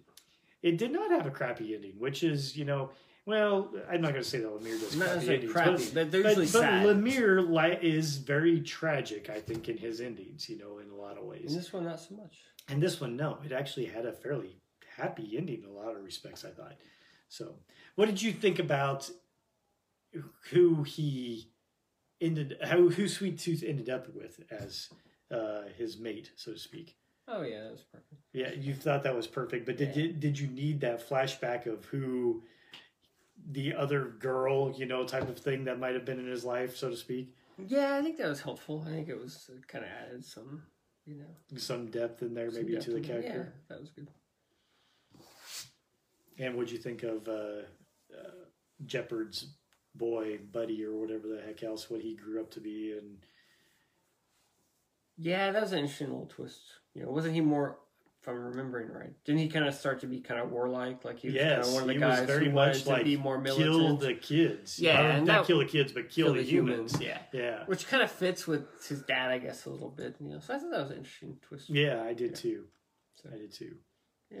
Well, and I found it interesting too. I think that it, you know of how that all wrapped up. I, I admit that epilogue. I think kind of really was satisfying. I felt in a lot of ways. Yeah, it was You know, to try to really wrap that whole that whole story up. So is the new series? Because I read the solicit like twice and I still don't get it. Is I it uh-huh. like a re? It almost sounds like it's a retelling Oh, of Sweet Tooth, but different. From a like different point of view. I don't know. I don't know. I didn't really. It's read interesting list, that it's only like six issues. I I'm kind of disappointed because like I have these cool hardcovers and now there's another story. Now there's another story What the hell am I gonna do with that? Oh, It's like I one fit thing on my before shelf. I wrap around to that. What did you think of the whole story though at the Evergreen and the dam and all that other type of stuff? Oh, we're there. Where they meet Meet the uh, crazy dude get a or crazy whatever, dude seems with the little you know walker type things or whatever. You know, It was fine. I mean, obviously you knew it was gonna go that way at some point. Very true, very It true. was- I mean, it was very. It felt very Walking Dead-ish, which I don't know which came first or whatever. yeah. but you Um, know. sure, walking. I would agree with that. And to me, I think if there was a a hiccup at all, I felt it was maybe some of that because it felt like it was. It's was almost like they spent too much time there. yes, and it was the dragging the story. you Yeah. know, like it was almost a filler in some respects because of how how long it took. You know, you kind of knew where it was coming and where it was going, but yet it still took issue after issue, like he was going It seemed really long. When they- Yeah, like he, and at that, maybe part of it was the fact that he was enjoying writing, you know, in some respects of that that type Yeah. of story and background. But it just felt like it was longer than it needed to be for for where What he they were doing, Because you knew sooner or later they were going to keep going on the road, and he needed to keep these ones all going. But he sure spent, I felt like a, a lot of a time. bit of a long time, yeah. and all it really was was really a filler stoppage. It felt like to almost Yeah. keep the the story going, you know, in some I respects. agree. So, so if there's a, a misstep that was possibly that, but it, it that's very small in nature because Yeah, overall like all those that, little that, things. They're just that like whole little nitpicky. that whole thing stuff. was still very entertaining. It was Yeah. just like it, it felt like it was a, you spent a bit longer there than you needed to. Yeah, I would agree with that. So, yeah. But yeah, so the new one it's like uh, maybe the same story but from a different I point guess of view or I don't something. know. I didn't. But yet get it's a mini series. Six issues. I don't know Six what it's gonna issues. be. Huh. It's weird. Uh, yeah, I don't know. I'm not sure. Returning to the Sweet Tooth universe. Huh? Yeah. Pull, download DC Connect issue four and read the solicit. There you go. Well, if you haven't read the Lindelof, I read. I, I review- think I skimmed it. If I I, was going to say you should thing. definitely check it out. I mean, it adds a little bit of a, you know, uh, what do you want to say? Another layer to maybe some of the story, you know, and things. Seems like Lemire's reading all of his end of the story things. Seems like the stories never go the way he thinks they're going to go in the beginning. Uh, that's probably true too. You know, and he he it's, it's just funny though. He does say in that one, he says, "I always knew where it ended up, and overall, it ended." The way that I wanted it to, you know, when I first started out. Now, things that happened in between were different than what I had, you know, originally thought. But overall, this book pretty much ended where he thought it would when he started it Yeah. and pitched it and things. I just remember that Royal City book. I know you read that. Yeah, He said yeah. that was going to go on forever, and then he's like, "Yeah, I got kind of to the 14 issues in. I kind of felt like it was just time to end it." And Like, yeah, well, you said you were going to keep it going for like. but yeah, what's the other one like Descender? Or something, Descender, right? he said he was going to keep going, and then he it, Well, he said that one in But that one went in a completely different direction. He said at some point. In at time. some point, yeah, Yeah. And he said And he went, goes- and now he started like a new It- series Ascender. called Ascender. Yeah, and so it's kind of like he said at some point in time there with that, he goes, "Yeah, when I thought that I had the wrap up there and everything, then we started talking. And I was like, wow, maybe we can do something else here, you know, and yeah. stuff." So, So I it- think his stuff changes a lot as he goes. yeah, I can believe some of that, depending on where the flow of it is, you know, and things. Yeah. His characters take on a life of their own. They sometimes do. That's okay. Writers say that though. The- And I even know. the funny thing is, some of the better writers say that. You know, in some respects. I think. I, I don't think know. it's your turn, dog. Is it? Yes, it is. I did God. You're gonna go with Matt Batman, I I'll think, do Batman then. Because I put it on the top. Is that the end of Tom King's run? Uh, Or are we in a Tynion's run? yeah, Who? James Tynion James fourth? Tynion the fourth. Is that what we're in? Yeah. Tynion four. So this is pretty much one long story. Um, Did Alfred die? Alfred died. What? Dude's Very got to be like sad. freaking 200 years old, doesn't he? Yeah. So at the end there, there's like I bought an issue. It's like the say goodbye to Who does Alfred the or whatever. covers for these? Are they different people throughout Uh, each one? Tony Daniel, I think, does most of them. Does he? I think so. Um, so this is a pretty cool story. Like I really kind of dig- dug this. I got into it. So, um, like I said, it's like a seven or eight, seven part story. So there's this mysterious character. What the hell is he called? I can't remember what he was called, but um, Deathstroke? no, Oh. he's a new guy. I, I would. He's like a new character, but so The Joker. Batman. no, he's a new character. Punch drunk. No, Punch it's drunk. not punchline. yeah. Punchline. That's it. I know. It's punchline, not but that's a girl. Does she, is- but I like she the punch appear in drunk. these? Yeah, Punchline does look like Punchline it. is- She does. Is I mean, like there was- ninety something? Yeah, ninety-two. I think. Yes, right is there. The first appearance of Punchline, or one of the first. Because back there in the It's not background, ninety one. Punchline. No, it's ninety-two. back there in the background, right there, you can see the no down over right there. That's punchline because it's a freaking hair braid thing, I think, or something back there. But uh, so at some point, what the hell are you doing? Why'd you take just that one? Is that like because the, it's, it's It's gonna be worth is that the one that's going to be worth worth like a freaking Yeah, 'cause shit ton because it's the Punchline. first, appearance? of Punchline. but is it the first appearance of Punchline? I don't know. Is it? That's what I'm I don't trying know. to figure out. Now that it's like the first appearances on covers now are worth money or something. I don't know. It's getting stupid. But anyway, Getting stupid. it's it's getting way more stupid. Heck, she was probably on a special cover all by itself on like 91 or something. In fact, that was I like had a, a- variant cover. had a that conversation. Well, like, Only with- five were made. Wasn't there like an ad that Spawn was in there saying that's like Spawn's first appearance because Yeah. he was in an ad or Mhm. something in some Yeah. in like I had a conversation with Justin, and he was talking. Oh. we were In an talking about ad? we were talking about the Oh same God. thing about how you know how like um, you don't want to talk about first appearances with those guys. Yeah. You know how um like all these other comic book like a comic book store can commission like a cover? Oh yeah. Mm-hmm. Okay, so Punchline, I think it was Punchline. Punchline's first appearance was in 92. Nine two. But there was a comic book store that found out about it and commissioned a cover for 91 that had Punchline on the cover. See? Oh. So Whoa. now it's like they're saying that this is the first appearance. is the first appearance of Punchline because it was on whatever some comic book story But that's just like a- Arizona I think that's just a commissioned. cameo. I don't know, dude. It's getting crazy.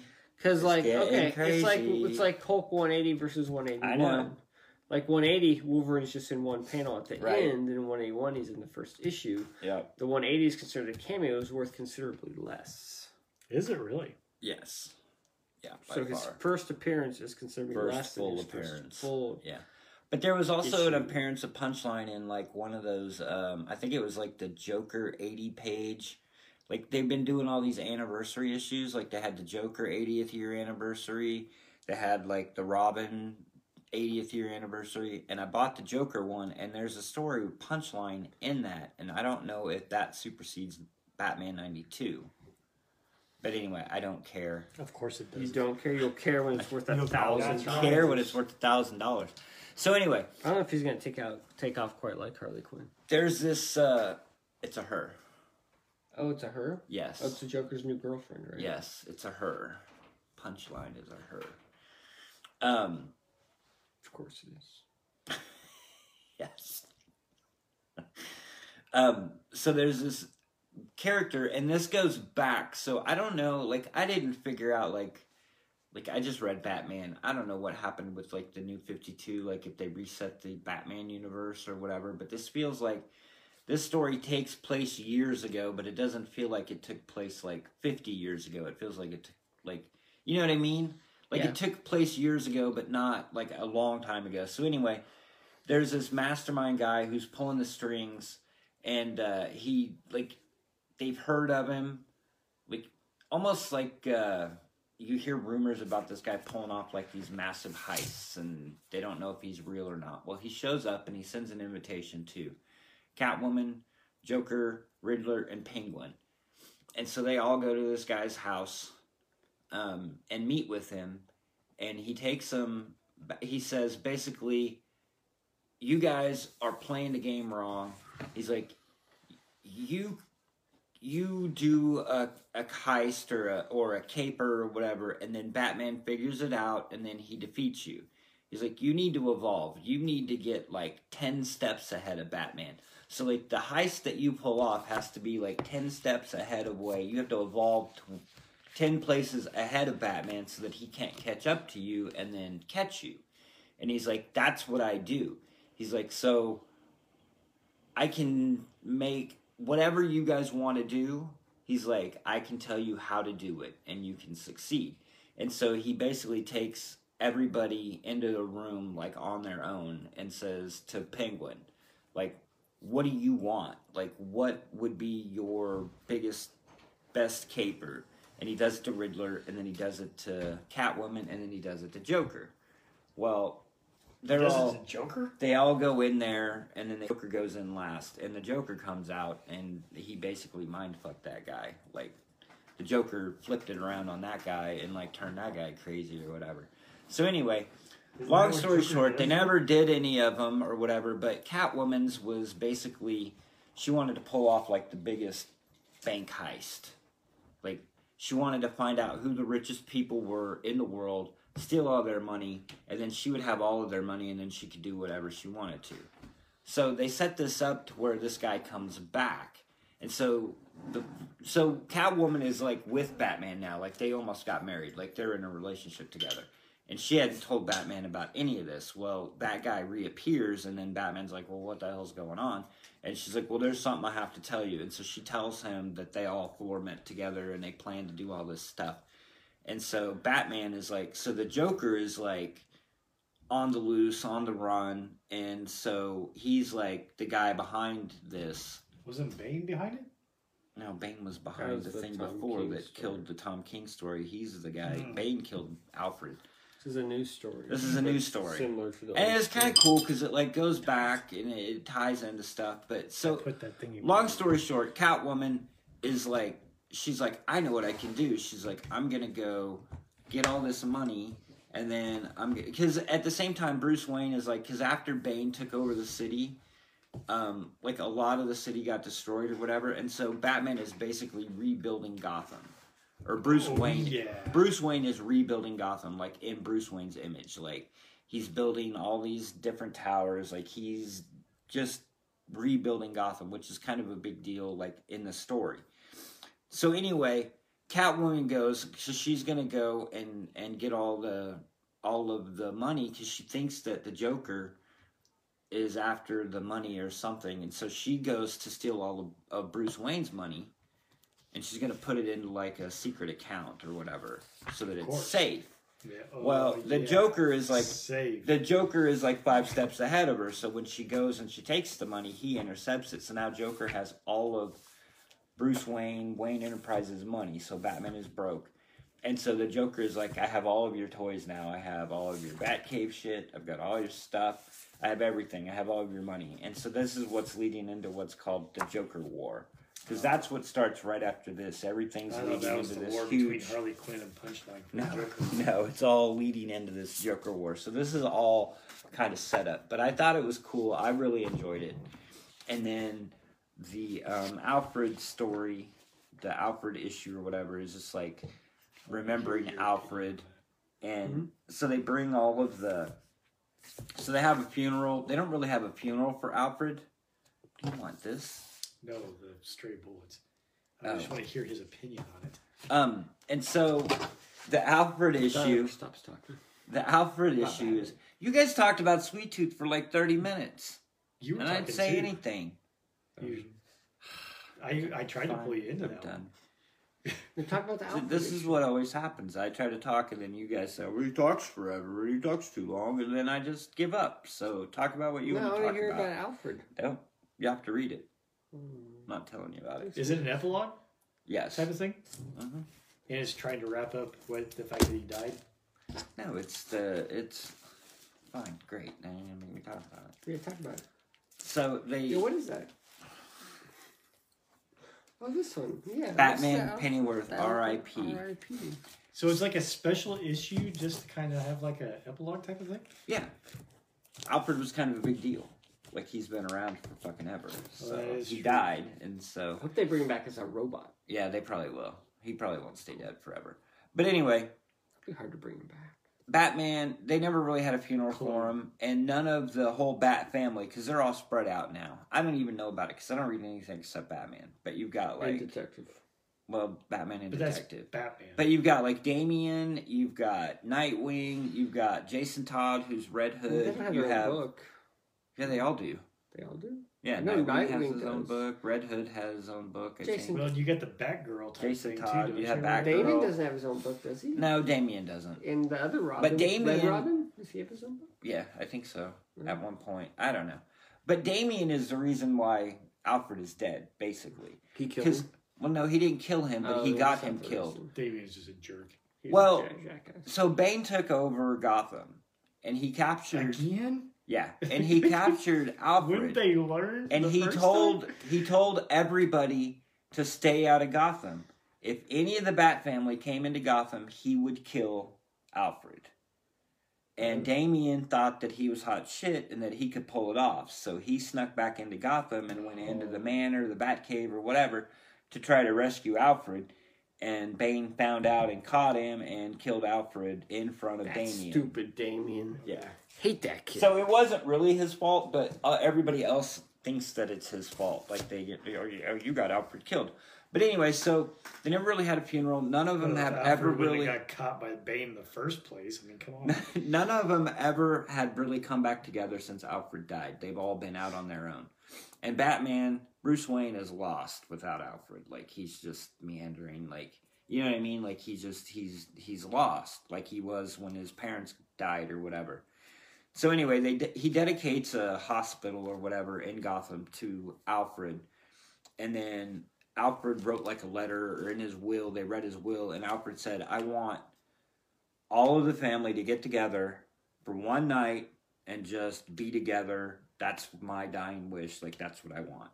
And so they go to this bar and they're supposed to all hang out. And of course, they're all fighting with each other. But then each one of them tells like a little story about how Alfred was there for them or like Aw. whatever they did. And so like they go, it's really kind of cool. I mean, it is, it's kind of cool. I liked it. But so like each Yeah, one of the each is, one of the characters. So that's good to hear though that you liked it and stuff because you've been a long time reader of Yeah. Batman, you know, and things. Yeah. So Did they did cry? it well then. no, I didn't cry. Not even a little bit. No, yeah, they But- did but it was well. a nice, But but it was also like I'm assuming that it's stuff that was never in a comic book. Like like Damien sneak like Bruce got pissed at Damien and said, "You're grounded. You can't go out on patrol for like two weeks." so Damien sneaks out of the house and goes on patrol, and then he gets in trouble, and then Alfred shows up yeah, and like helps him. helps him. The Same that work out thing with you, like Alfred? Jason Todd, and then same thing with like Maybe he You hadn't know, been whoever. enabling Damien, he would have got him killed. So it's kind of Alfred's fault that he got killed. right. Well, we all Yeah, thought it. was- I, Well, I thought it Alfred was still- Alfred's fault that he got himself. Well, killed. Alfred still I blame reprimanded him. He's like, "You're still grounded." He's like, "But I'll keep it between like yeah, Master if he had Bruce told doesn't Batman, need to know." if he had told Batman, But maybe anyway, he would have learned his lesson. So it's lesson. it's like three or four or five little stories of one little way that Alfred like helped them when they were coming up, He you got whatever killed. the Robins were or whatever. So anyway, I I enjoyed it. It was a nice little penny tribute there type thing. Yeah, cap. yeah, no, that, that makes sense. Stray Bullets 42. This is When the I was last. poorly interrupting. Yeah, I don't know what you were you trying to for, say. but I was That's just the I was end? mainly curious on what your thoughts were of this one. So. Um, Stray Bullets 42. This is the end of the Sunshine and Roses Really? storyline, and I think the book's gonna go on a hiatus for a while because Lapham says he needs to do some work for hire to kind of keep the lights on or whatever. Because I don't think this book is very profitable. But I'm sure it isn't. Because the- me and you are the only so- ones that read it. so Stray Bullets, the initial series, like in the first few issues, like Beth and what's guy Orson and the and her their friend or whatever, they like steal a bunch of cocaine and money from the main guy, and they're like off on some seaside town. It happens in like issue six or seven or eight or the original Stray Bullets run. You never see what happens or how they stole the money or whatever. You assume there was just some quick little thing they stole the money and got out of town, right? So okay, so this is Beth or whatever, one of them that. yeah, Beth and Orson. the Orson. one that's like all They stole the money. Up So all Stray. Sunshine and Roses is the story of how they stole the money. So somehow David Lapham turned what seemed like like one issue into like 42, issues. issues. Forty-two. 42 issues? issues drug this thing out. of like them stealing the money and getting away. And it's Wow. like and it's good. Like I Mhm. mean you're like how did they turn like okay, they stole this money, it seemed like this simple thing into a 42 issue story. But he did and it's interesting and it's good and you're just like like when this first came out, you're like, okay, this is what had happened. It's like it'll be like eight issues or it'll be Right, It'd be or some whatever. little short Because he stories. came out 42 with issues later, it's done. he came out with a series before this, Killers, which was like which eight was issues. eight or nine issues. Yeah, Yeah, yeah, it and was fairly so- short. I remember. and so reading that yeah, and so you're like, wow. But So yeah, is this the end? This is then? the end. So after, at the end of this issue, they're on their way You're to that, that seaside town or there. whatever. So you finally they he finally bridged the gap. Forty two issues. later. Well, I was gonna say because they, I guess that's true because they steal the money somewhere in that damn house, and then all of a sudden they show up at the si- seaside place. yeah, you never see how it happens. This is about how it happens. How But it like happens, it, okay. he introduces new characters and like had, they have all backstories. So I mean, he totally expands it into like ways you never would have thought. Just he trying did. to think that probably every main character though in that one dies in the regular, don't they? Well, at the end of the regular Stray Bullets, I think everybody's kind of dead, aren't they? Or well, except for the main one girl. Yeah. Yeah. So he said the next um, series he's going to do is Virginia. So it'll be about Virginia Applejack mostly. Her. She's Yeah. the one that lives through. Yeah. So he said the next Stray Bullet series will be called Virginia. So it'll be more about her, whatever. It will And. Because I We'll have really that thought like, that five that. years. Well, I always thought that What's the that? You'll original. start that in like five years. Probably. So, Yeah. But I always thought that was what the original Stray Bullets was really about. about her. Yeah, she was, definitely one of the main characters. Her coming of age, you know, in a lot yeah, and. I mean, her, And the, the things that Amy Race Car her. is her character too. That's Like, right, exactly yeah, right. So I always felt like it was basically her story. she's definitely Just some of these other characters that were involved, you need to give some backstory to them, but yet they were there to show how they influenced Yeah. Virginia. In I would think ways. Ginny Applejack is kind of the main protagonist of Stray Bullets. I mm, agree with Yeah, you. yeah. yeah. So anyway, but yeah, it was good. It's it's finally over. It just totally went in a lot of different directions. You didn't. I believe it. Did you? But you enjoyed the whole Oh, yeah. thing for No, a story that ultimately Yeah, you mean- kind of know where it's going.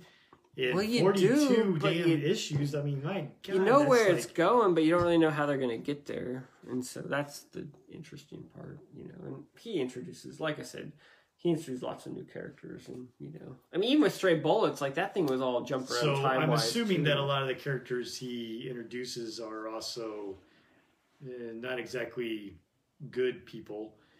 Uh, Yeah, varying degrees. Varying like a lot degrees, of shades okay. of gray. You know, Okay. some are a little lighter gray. It seemed, yeah, I was gonna say, it's always seemed like a lot of times the characters he introduced. I mean, some of them would have some pretty dark. Well, you got uh, like the main. stories in some respects, or were had ulterior motives that were always The main bad. bad guy in this one is Kretschmeyer, and I think he was in the original one, but not much. But here he gets really developed. He's super. He's kind of like the bad guy of it. Okay, But then there's this cool like big black dude who's like kind of like a samurai ninja. He's got like a sword and stuff, and he's kind of a cool dude. And oh yeah, so I mean, there's all sorts of interesting little, you know, extra characters there. here and there. Samurai Ninja. samurai ninja. Kind of reminds me of like a Ghost Dog, Way of the Samurai, or kind of thing. Oh my god. Okay, Oblivion Way song is coming is in like- back in full force, is it really? and it did like a time jump thing. Um, Like, Of course it did. And uh, now like the the aliens from this other world are trying to come into Earth and like invade, basically. So, so there's the like weird a big faceless alien. yeah. type So there's like a they're like gearing up for a big invasion. That's the big story that they're gearing up Oh, towards, wow. Sounds Well, like, uh, So it's surprise. getting- Sounds like the first Avengers movie. right? yeah. Uh, Plunge Exactly right. Plunge finished up. It's the six issue final one. It was Yeah. pretty pretty good. I enjoyed it. The Immonen art was cool. The story was pretty decent. It's, it's kind of a basic horror story type thing with kind of like a That wrapped up. yeah. It's just Huh. six issues. So Okay, that's Joe Hill, ain't it? yeah, it's the Joe Hill comics I need to imprint. Is it got a bit of a horror feel then? Oh yeah, they're all his books are kind of horror. This one feels like a very kind of um like the thing or something. Which did you? Are you the one who said you never saw the thing? I've Dawn? never no, seen that the was thing. Dawn. I- It kind of feels that's kind like of like, one of the best, in my opinion, one of the best Well, then you would like Five Plunge because it really feels like an updating of that of- kind of story. of all time. Yeah. But of course, I'm basing it off of Kurt Russell's, you know, thing. So Yeah. you know, So you would like Plunge. It's similar type and of story. sometimes that happens because I watched that version of the thing probably when I was like 12 years old or something, and it is so claustrophobic, intense. I don't know if it holds up. I'll still. watch it. I, I, well, that's the thing. I cannot pull myself to go see that, to watch that again, even though in my mind it, it it will never live up to what I remember it to being, you know, so many years ago. Yeah. So the comic book store gave me Space Riders number two, and I was like, "Oh, did I forget to order number one? That's weird." But I read number two because I had it. And then the next time I went, they gave me number one. So Maybe he pulled a McFarlane. I don't know. They But anyway, so I'm reading number one. I'm like, "Oh, so this is how they got where they got a number two. I got you. It's kind of like I'm like a, surprised you remembered. it's kind of like a getting the band back together kind of Getting story. the band back together. I is So this the in the second issue, they they get the third member of the band. In the first one, he gets the first member of the band. Is this the third series of Space Rider I think or the it's second? The second series. I don't. I It might be down. the third. Oh, it might be the third. I don't know. I need to sit down and read all of Space Rider everything because Yeah, well, I'm there's another series coming out, so- Lost. in Are you all of ordering it. this? I, yeah, I'm sure. I that looks familiar. I think the other two I have in trade. So It's Did you, did you Alexis- get number two? It's Alexis Ziritt. Of course, I ordered it. that's cool. Um, Middle West finished up. Yes, Right, it so did. So is that the last one? Last one wraps up the story pretty well. Does it? The story's, I mean, I enjoyed the ending. It was good.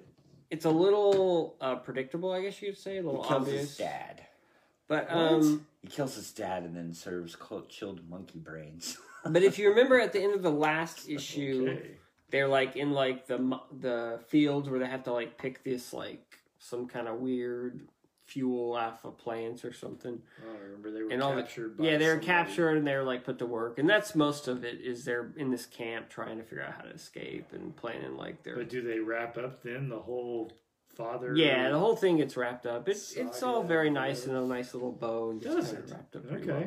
Yeah, So yeah, it was good. I enjoyed it. Um, like I said, everything kind of comes together in a in a good way, and so the only criticism, other than being a little, the story being a little obvious, there's like a where his like father comes at the end, and there's like these pages of like just like storm, like for like Ooh, that's pretty.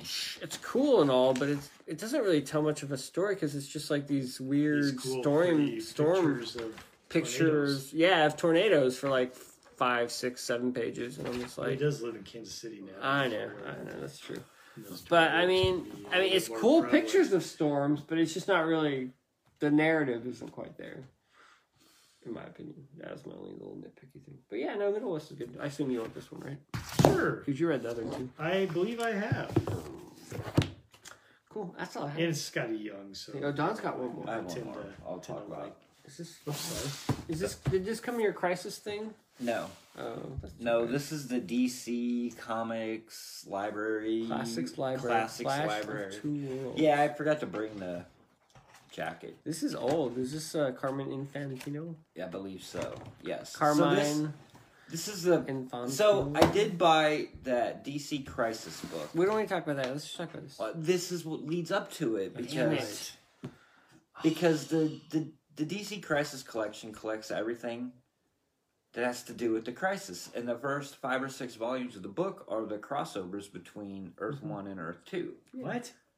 But the very first, the very first encounter with Earth One and Earth Two Was in is here? Flash of Two Worlds, which this they isn't don't in there? include Oh, in it. Oh, damn. Did, So so, I did you buy the crisis thing first and then realize you needed this and so you went and bought this? I've had this forever. Oh, okay.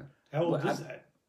From like the 60s. when, or when 70s? well the the story is the first appearance of it's like Flash number eight or something. It's the first is this the appearance of first the Flash? Flash? It's the very It's the first it's, appearance of the Flash? it's the first appearance Of appearance Silver Age Flash. of Silver Age Flash. Flash meeting, number 123? meeting the Golden Age Flash. Oh, meaning the Golden. So it's not the first appearance of Flash. No, it's the first appearance. It's when Jay Garrick meets.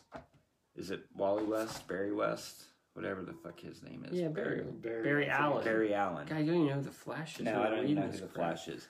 So it's the first appearance. It's when they introduce. It's how they bring the JLA. So this collects all the times when he Into the ran into Silver the old Age. Flash. Really? yes.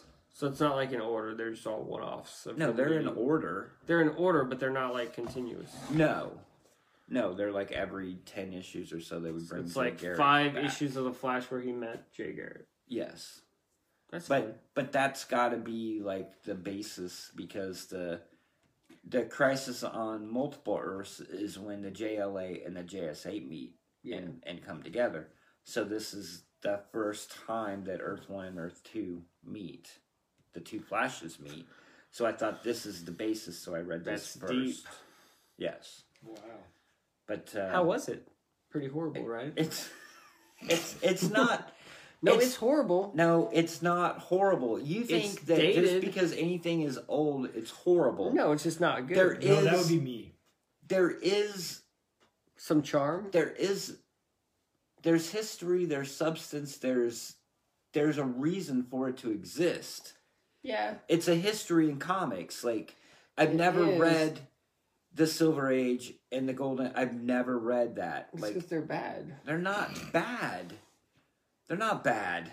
They're not good. It's not not good. It's it's not it great. on you. It's not great. It's still good. It's I don't know. I if you you, enjoy it, that's cool. I don't know what to tell you. I don't know what to tell you. I don't understand. Like is is uh, Amazing Spider-Man number one? Is it bad? You know, it, ironically, it holds up pretty well. Okay. I don't know what it is about Amazing Spider-Man. That's the one book. Fantastic Four number one? Is that bad? Avengers number one? Is that bad? It's pretty bad. I I mean, it's bad in the sense that if you go back and read it now, you're just like, oh my god, there. It, it's like it's like written for a seven-year-old. That's what comic books were written for. I know, but I'm not a seven-year-old, so for me to read it, but like, you read books about girls getting but that's not written, braces. but that's not written for a seven. It has a flow to it. It that's is much written better. for like a seven-year-old. no, because they No, don't. It's written for a twelve-year-old female. It, yeah, it's written for a twelve-year-old. But it's written in a way that doesn't like spoon feed you. I guess you could say. Like it's not That's spoon just how. That's That's a, the style of the writing back that's a then. flash. It's a piece of history. Like it's a piece of how things were in nineteen Yeah, it's like if you go back and read like old. Like I tried to read The Time Machine. Have you read that by H.G. Wells? Ah, I've by- never read it. yes. No, I went recently and tried to read that. It's like Why would you do that? it's just bad. It's I just don't know. it's I just the can't. writing style is rough. It's like it's I can't. boring. I can't. It's tedious. I can't deal with it. It's fine. I'm just not going to even bring like my crisis stuff. 'cause No, you can bring it. Be Twenty times of this.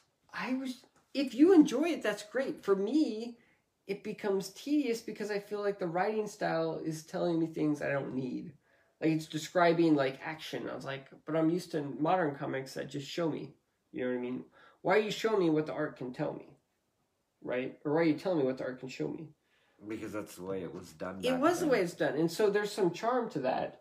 But I don't want to read that for like a long time because to me it becomes tedious. That's cool. If you enjoy it, that's cool. I It's mean, not your thing. if you can get in the right mindset and enjoy that, that's cool. I can't do it most of the time. Every once in a while, I can get in the right mindset. We can just appreciate it for the time era that it was from. Right. But you got to be almost in the right. You got to be in the right frame of mind. Yeah. Okay. It's kind of like Scott going back to read Sandman. It's like it's really wordy, and it's like you got to be in the right yeah. mindset, and you can appreciate it. But I don't have a lot of patience for a lot of stuff anymore. Okay. I'm not criticizing if you like it. I'm just No, it's fine. I'm just saying it's not my I'm bag. talking to the wrong audience. I guess so. I'm not trying to offend you. I'm sorry. I'm, I'm not offended. I just think. And you that can bring your crisis and talk about it because I'm kind of curious Yeah. how that all shook out. I'm always Well- curious about it because I don't know anything comic history. In You're not interested in how this shook out. You're just interested in telling me that you have no. It has no value or purpose to you. Well, when I flipped through it, it looked like it was a bunch of separate one-off stories of just Jay Garrick and It Flash is. That's- teaming up. when when it's Right? just pointless to eat. Yes, because when the Silver Age Flash came in to being, it was a huge thing. It was the beginning of the Silver Age. They brought in Flash because if you got want to get into history, it's like they all the comic books got away from superhero comic books. It was all after whatever 1940. I mean, yes, they still had Superman, but Superman wasn't selling. Yeah. It was all the horror comic books. It was all the war comic books. It was all the crime comic books. And so did they bring And in when the Flash Showcase or- number four happened, and they brought the Flash, the Silver Flash, Age back. the Silver Age, the they brought the Flash back, a new character. It was a big deal because Yeah. people are like, "Oh, cool, superheroes are cool now." Well, then they're like, "Well, there used to be a Flash in the JSA like back in the 30s or whatever. So now, how is there this new Flash?" So they had to come up with a way to bring back those characters and make them real. So whoever it was, uh, not Carmine Infantino, but like the main guy, uh, is it uh, Jewel? What's his name? I can't This think is of Gardner Fox wrote this, but yeah, I know you're Right, about. but anyway, Jules Pfeiffer. No, Jules. I, I'm, I'm. I know who you're talking. Jules Schwartz. yeah, Julie Schwartz. I think he's the one. But anyway, He's that whoever, one. they're like, okay, well, we're gonna make, we're gonna say that we live on Earth One, and this other JSA thing that happened back in the That's forties, Earth Two. that's Earth Two, and all that stuff happened. Yeah. And so, like Barry the Allen, continuity. he like lived on Earth One, and he read the comic books of the JSA, and like, um, uh, Jay Garrick was like his hero. He was his superhero when he was a kid. It was fiction. Yeah. So it's like bringing fiction into real world. It's kind of fourth wallish. Yes, it's very fourth wallish, but that was the way that they solved the problem. Yeah. I So mean, then it got popular, and people were like, "Oh, cool! This other Flash is cool." So every ten issues or every year, they would be like, "Well, we'll write a story where Barry Allen and Jay Garrick team up together, and they do a caper together." Yeah. So I mean, that's basically what it is, and then it, it falls into the JSA and the JLA, which is where you get the next books, which is they did a crossover in like Justice League of America or whatever, 21 and 22, and then it got popular, so it became like a yearly thing. So like every 12 issues, every year in Justice League, they would do like a two part, two issue story where it was the JLA and the JSA meet up and fight. And like I started reading the first one and then I went back and then I went when I finished that I started reading the other one. I just haven't finished it yet. Yeah. But then like in the third or the fourth story, then like, oh well we'll make Earth three and Earth three is the bad guys. Yeah. Where the bad guys, it's the evil Superman and the evil whatever, you know. Like they're I don't know, that stuff's just interesting to me. It's like cool. It's cool Yes, history, does. and then they created a huge problem they had to solve with Crisis on Well, Infinite yes, Earths, because It became a absolutely. freaking pain in the ass to keep all this continuity straight, and then they And reversed then it. they went and did the same thing. And they now went 20 in- years later, they did the same thing Right. for all these other Earths. And now now there's 52 Earths. and now they've done this death metal you know and and it's popular in some ways. well yes it, it is but but it i'm reading me. The well the art's cool it's That, snyder well, and that's it's the big thing. It's, it seems that it's the art. the art is, pulling amazing in. and, they created Capullo and they created is you, so good. you talked about how like nobody create has created characters that last or whatever So death metal is just like versions of other. It is, Okay. but it's also they have the Joker, the the Joker who laughs or whatever. Yeah. Like that dude is like insanely popular. You know what I mean? Yeah, like just still crazy. It's but it is right. for now. Will But- that hold up? the thing that I'm read that I was reading through the previews, and I'm reading it, and it's like now they're doing another special spin-off or whatever, and it's like the evil fifty. There's fifty two evil Earths now. I know. And it's So like- why is it so- that- And I'm like, so like because the the Why is DC so obsessed with the multiverse? It seems like Marvel has a little bit of that, but not nearly to the level that Right. DC I dives into that Because crap. it gives Well, them see- freedom for whatever. And the thing that I don't get either, I it's because it's part of their history. I mean, Yeah, I know, but they tried to erase it, and now they're they just I keep know, falling to and then that they same backtrack track. and then they start it over again because they think maybe it'll catch on this Yeah. time or whatever. Well, it caught on But- before. Like I said, people loved it, but but, like- it just got too complicated. So Yeah. they tried to. But like rebirth, like I don't know. A lot of people say like the rebirth, a lot of the rebirth stuff was good. Like Yeah, like the like- Superman was- rebirth stuff was it was good. back to basics. It was back to basics. I mean, People- I it, it's a cycle. It's like uh, people get tired of the new, and so they want to feel like it was before, and they get Right. tired of that, and they have to, Nostalgia. yeah, they, they like the nostalgia, and they get tired of that, so they need to freshen it up. right.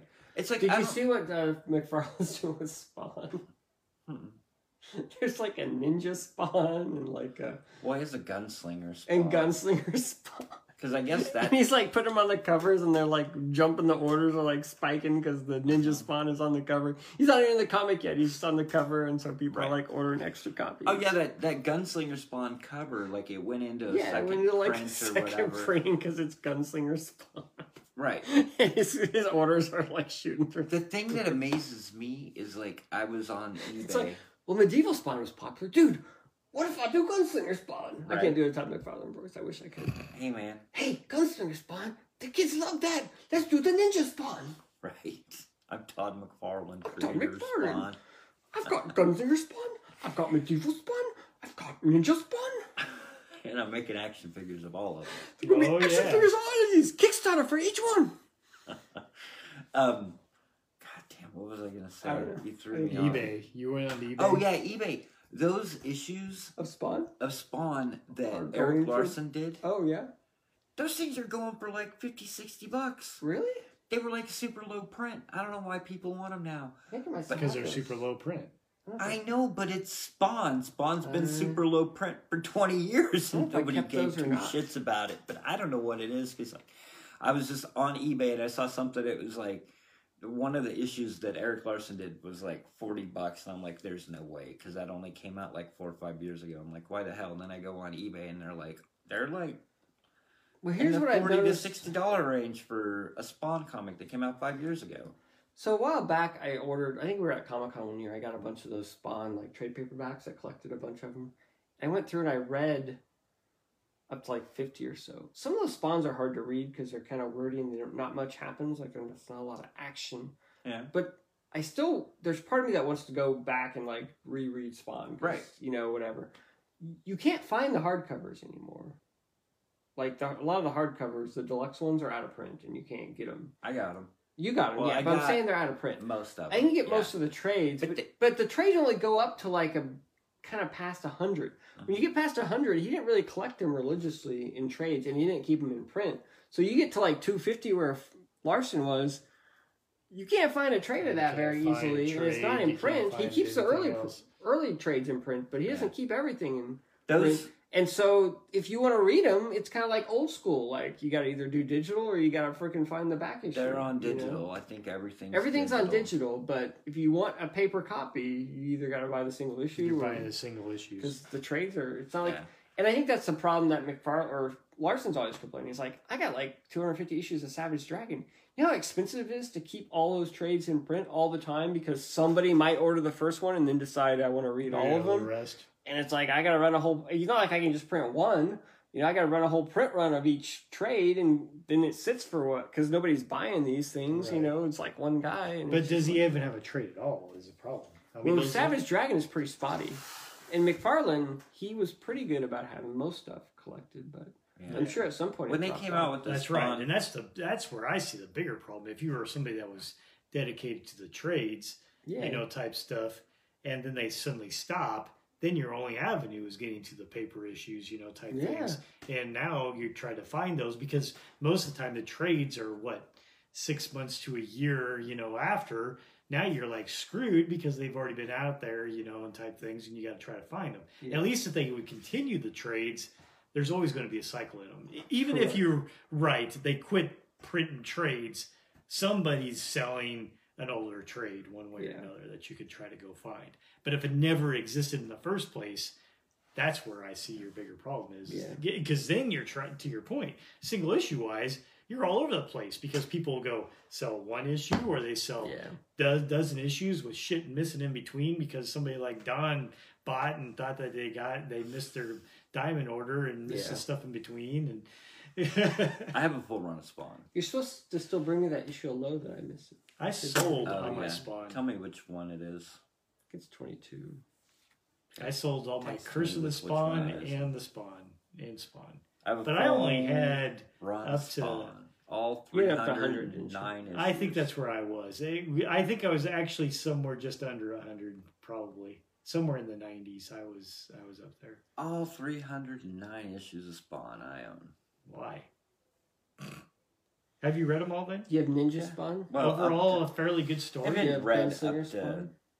I'm like up to 300. I haven't read like the last nine issues, but yeah, I Okay. bought But overall, every it was a, month it's a, since it's it been a, a pretty good story. It's got its up and ups you- and downs. enjoyed and- and things. but yeah, Is it still the same guy from the very first one, or Uh, We mixed it up at some point, but I think Al Simmons is back. yeah. Al Simmons came back, but yeah, But for a while, it was like some white dude with he like blonde hair. died.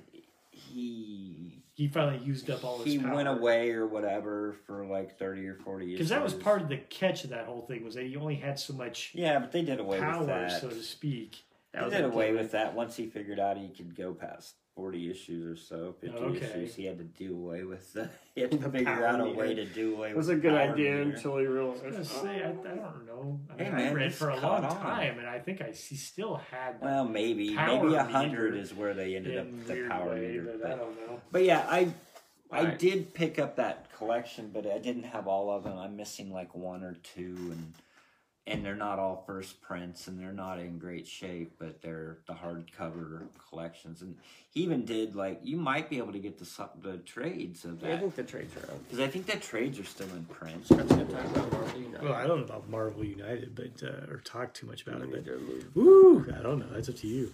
Marvel United. I don't know. That's up to you. Do you want it in there? I do. It is a board game from What? Simon and or CMON Games and Spin Master. Because Spin Master. Spin Master. What else But- did Spin Master do? Uh, they did like what the eight minute dungeon type things and some other type stuff, you know, and, things. They, and so here's where it is. I mean, it comes into a mix of, you know, Spin Master. Hey, let's do quick stuff that people can like, you know, or that they can learn the rules quickly or whatever else it may be. And then Simon that just likes, you know, miniatures and, and craziness. There you go. Look at that Hulk though. That's pretty cool.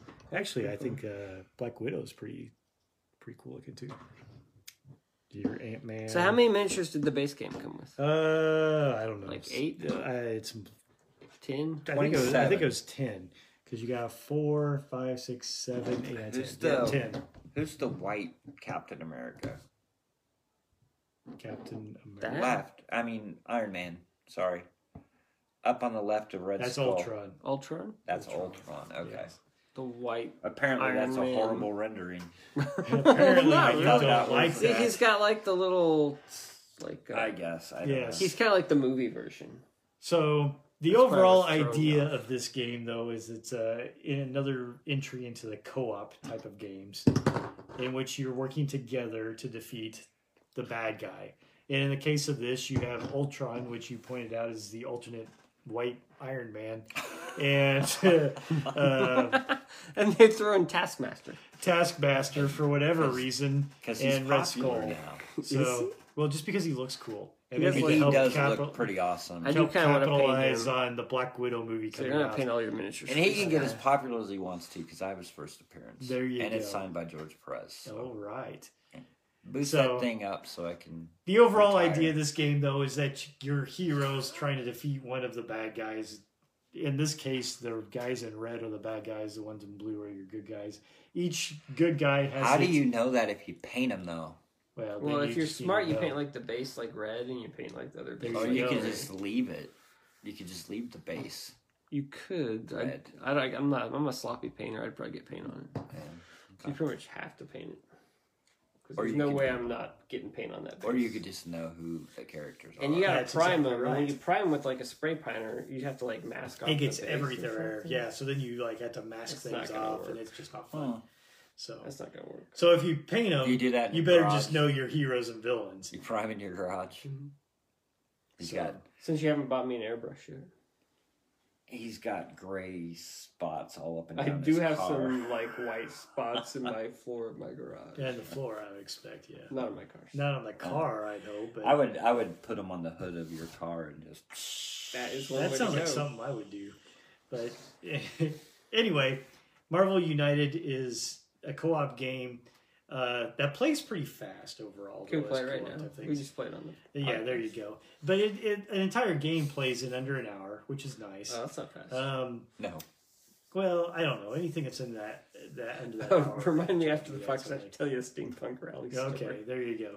But overall, it it it plays fairly quickly. I guess I should say. Uh, I I felt like it kept people engaged, but it is very vanilla as co-op type games go. It's more like into that entry level type of thing, trying to get people used to these QT miniatures with fairly basic, easy rules.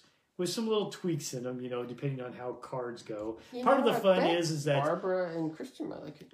I was part of the um, each each villain has their own master you know plan deck each hero has their own deck which can have some different things in it which can add some variety into things. Um, but it's nothing too difficult though to understand. Uh, so it's if you're new to board games or at least new to even the co-op concept of board games this is very good entry point type thing. Because especially if you like the subject matter you know of marvel heroes and villains and things like that if you're used to a lot of board games and you've got a ton of co-ops and things, this is not bringing anything new to you. You know, unless you just really like the miniatures and stuff. The miniatures are But cool. the miniatures are very cool, but it's just not bringing in a lot of depth It's like a very- to, to some of that type Chibi. stuff. It's a very angular Skottie Young. Oh yeah, it's kind of. It's like a that. it's like a kitty, but a but edges. Yeah. Not like super cartoony kitty like Skottie Young does, Yeah. but like Well, it's uh, like uh, Wasn't Ed- it Chibi? it's Edward I hate Eduardo chibi. Isn't that what it is? uh, Guten Guiton. I have no idea. So Eduardo Guiton or Why something. did not you a do like comic book Massive guy. Darkness? Uh, he did. Well, I know he did some stuff for Zombicide, Uh, and I think even before that, though, that he was a a, a renowned type of artist in No, I- some type of other. I get that. I'm Comic sure it realms is the something. chibi stuff. It's just, So- but Skottie Young was chibi before chibi was chibi, that's true. Yeah, that and I chibi's stupid. So I hate chibi. I mean, Chibi was Well, out there there. I think even before Skottie Young, in some Yeah. respects, he I just know. kind of took some of those aspects and kind of Americanized it a little bit more. So, but like I say, it's got an interesting art tech art look. I, the miniatures are really great. I find the gameplay pretty decent, especially for people that probably aren't as experienced in some of the board games, you know, and are looking for something that's a little bit more light. Um, my son, though, that I think tends to like a little bit more of this, maybe some strategic depth, didn't really enjoy this, and my wife, I think, just kind of tuned tuned out. So, eh, it is what it is, you know, in some respects. But it, I think there's a lot of variety there for a lot of people, and I think the fact of having characters that have their own decks that could be somewhat different is appealing to a lot of the the gamer crowd. Um, and I, it's it's a good subject matter in general, you know, if you like the the Marvel universe. When you get in the that. Kickstarter stuff. So, yeah, not till next year, 2021, and there's a whole shit ton of that. Yeah, My they gosh. kickstarted, and every day there was like a new stretch goal for like new characters. So there's like oh yeah, thirty more characters. So there's like 30 more heroes. The bigger thing is, is that do you notice the main guy that's missing from this? It's Red from- Skull. Well, Thanos? Red Skull's there, but Um, um, no, it's Spider Man. You know, Oh, I mean, from a property perspective, Spider Man's not in the base game. well, some you had to buy, So- didn't you? Well, Spider Man, there is a separate expansion that's supposed to to come buy. out. That and wasn't like into the Thor you had to buy, or no? I think Thor was in it. Uh, no, Thor is a separate expansion. See, that was annoying. That's what was Yeah. pissing me off about that thing because some of the major characters you had to buy. Yeah, and Thor some- is in his own expansion, and that's kind of makes sense to a point because they're adding Loki as a villain, and the whole Loki subset is adding a traitor to the mix, type of thing. So it's adding a little bit more of a different type of gameplay in there. Um, there's like a back Black Panther expansion. There is, to your point, a Thanos, you know, Infinity Stone expansion. Um, the Spider-Man expansion. So I think that's about it. There may be one more in between, but then Yeah, there's a bunch of like, whole, obscure characters. I a whole cool. load of other characters, and I think even a, a handful of other villains, uh, type of thing. So, uh, so there's going to be some de- decent variety in there, but I don't know how much it's going to change. You know, with the exception of the Loki one where I talked about it adding, you know, a, a bit more of a difference in gameplay of the traitor. I don't know how much the other ones are going to add much different than just saying, oh, instead of this villain now doing this and being more difficult with civilians, this one's more difficult when it comes to thugs, you know, or whatever else. So I, I don't know. You know, the overall basics, you know, you're trying to get, you're trying to complete missions so that you can defeat the villain type thing. I don't know if that basic premise is going to change too much depending on what type of villains you choose. Some I'm sure are going to be more difficult than others just because of the fact that they're going to have some power that says, "Oh, yeah, I knock all heroes, you know, no matter where they're at." You know, and other ones will say, "Well, I knock all heroes in my area," you know, and Yeah. and type things and and stuff like this. So they can change the difficulty. They do add some other ideas to change the difficulty to try to make the co-op game more difficult. But um, like I say, overall, it's it's fun. It looks great.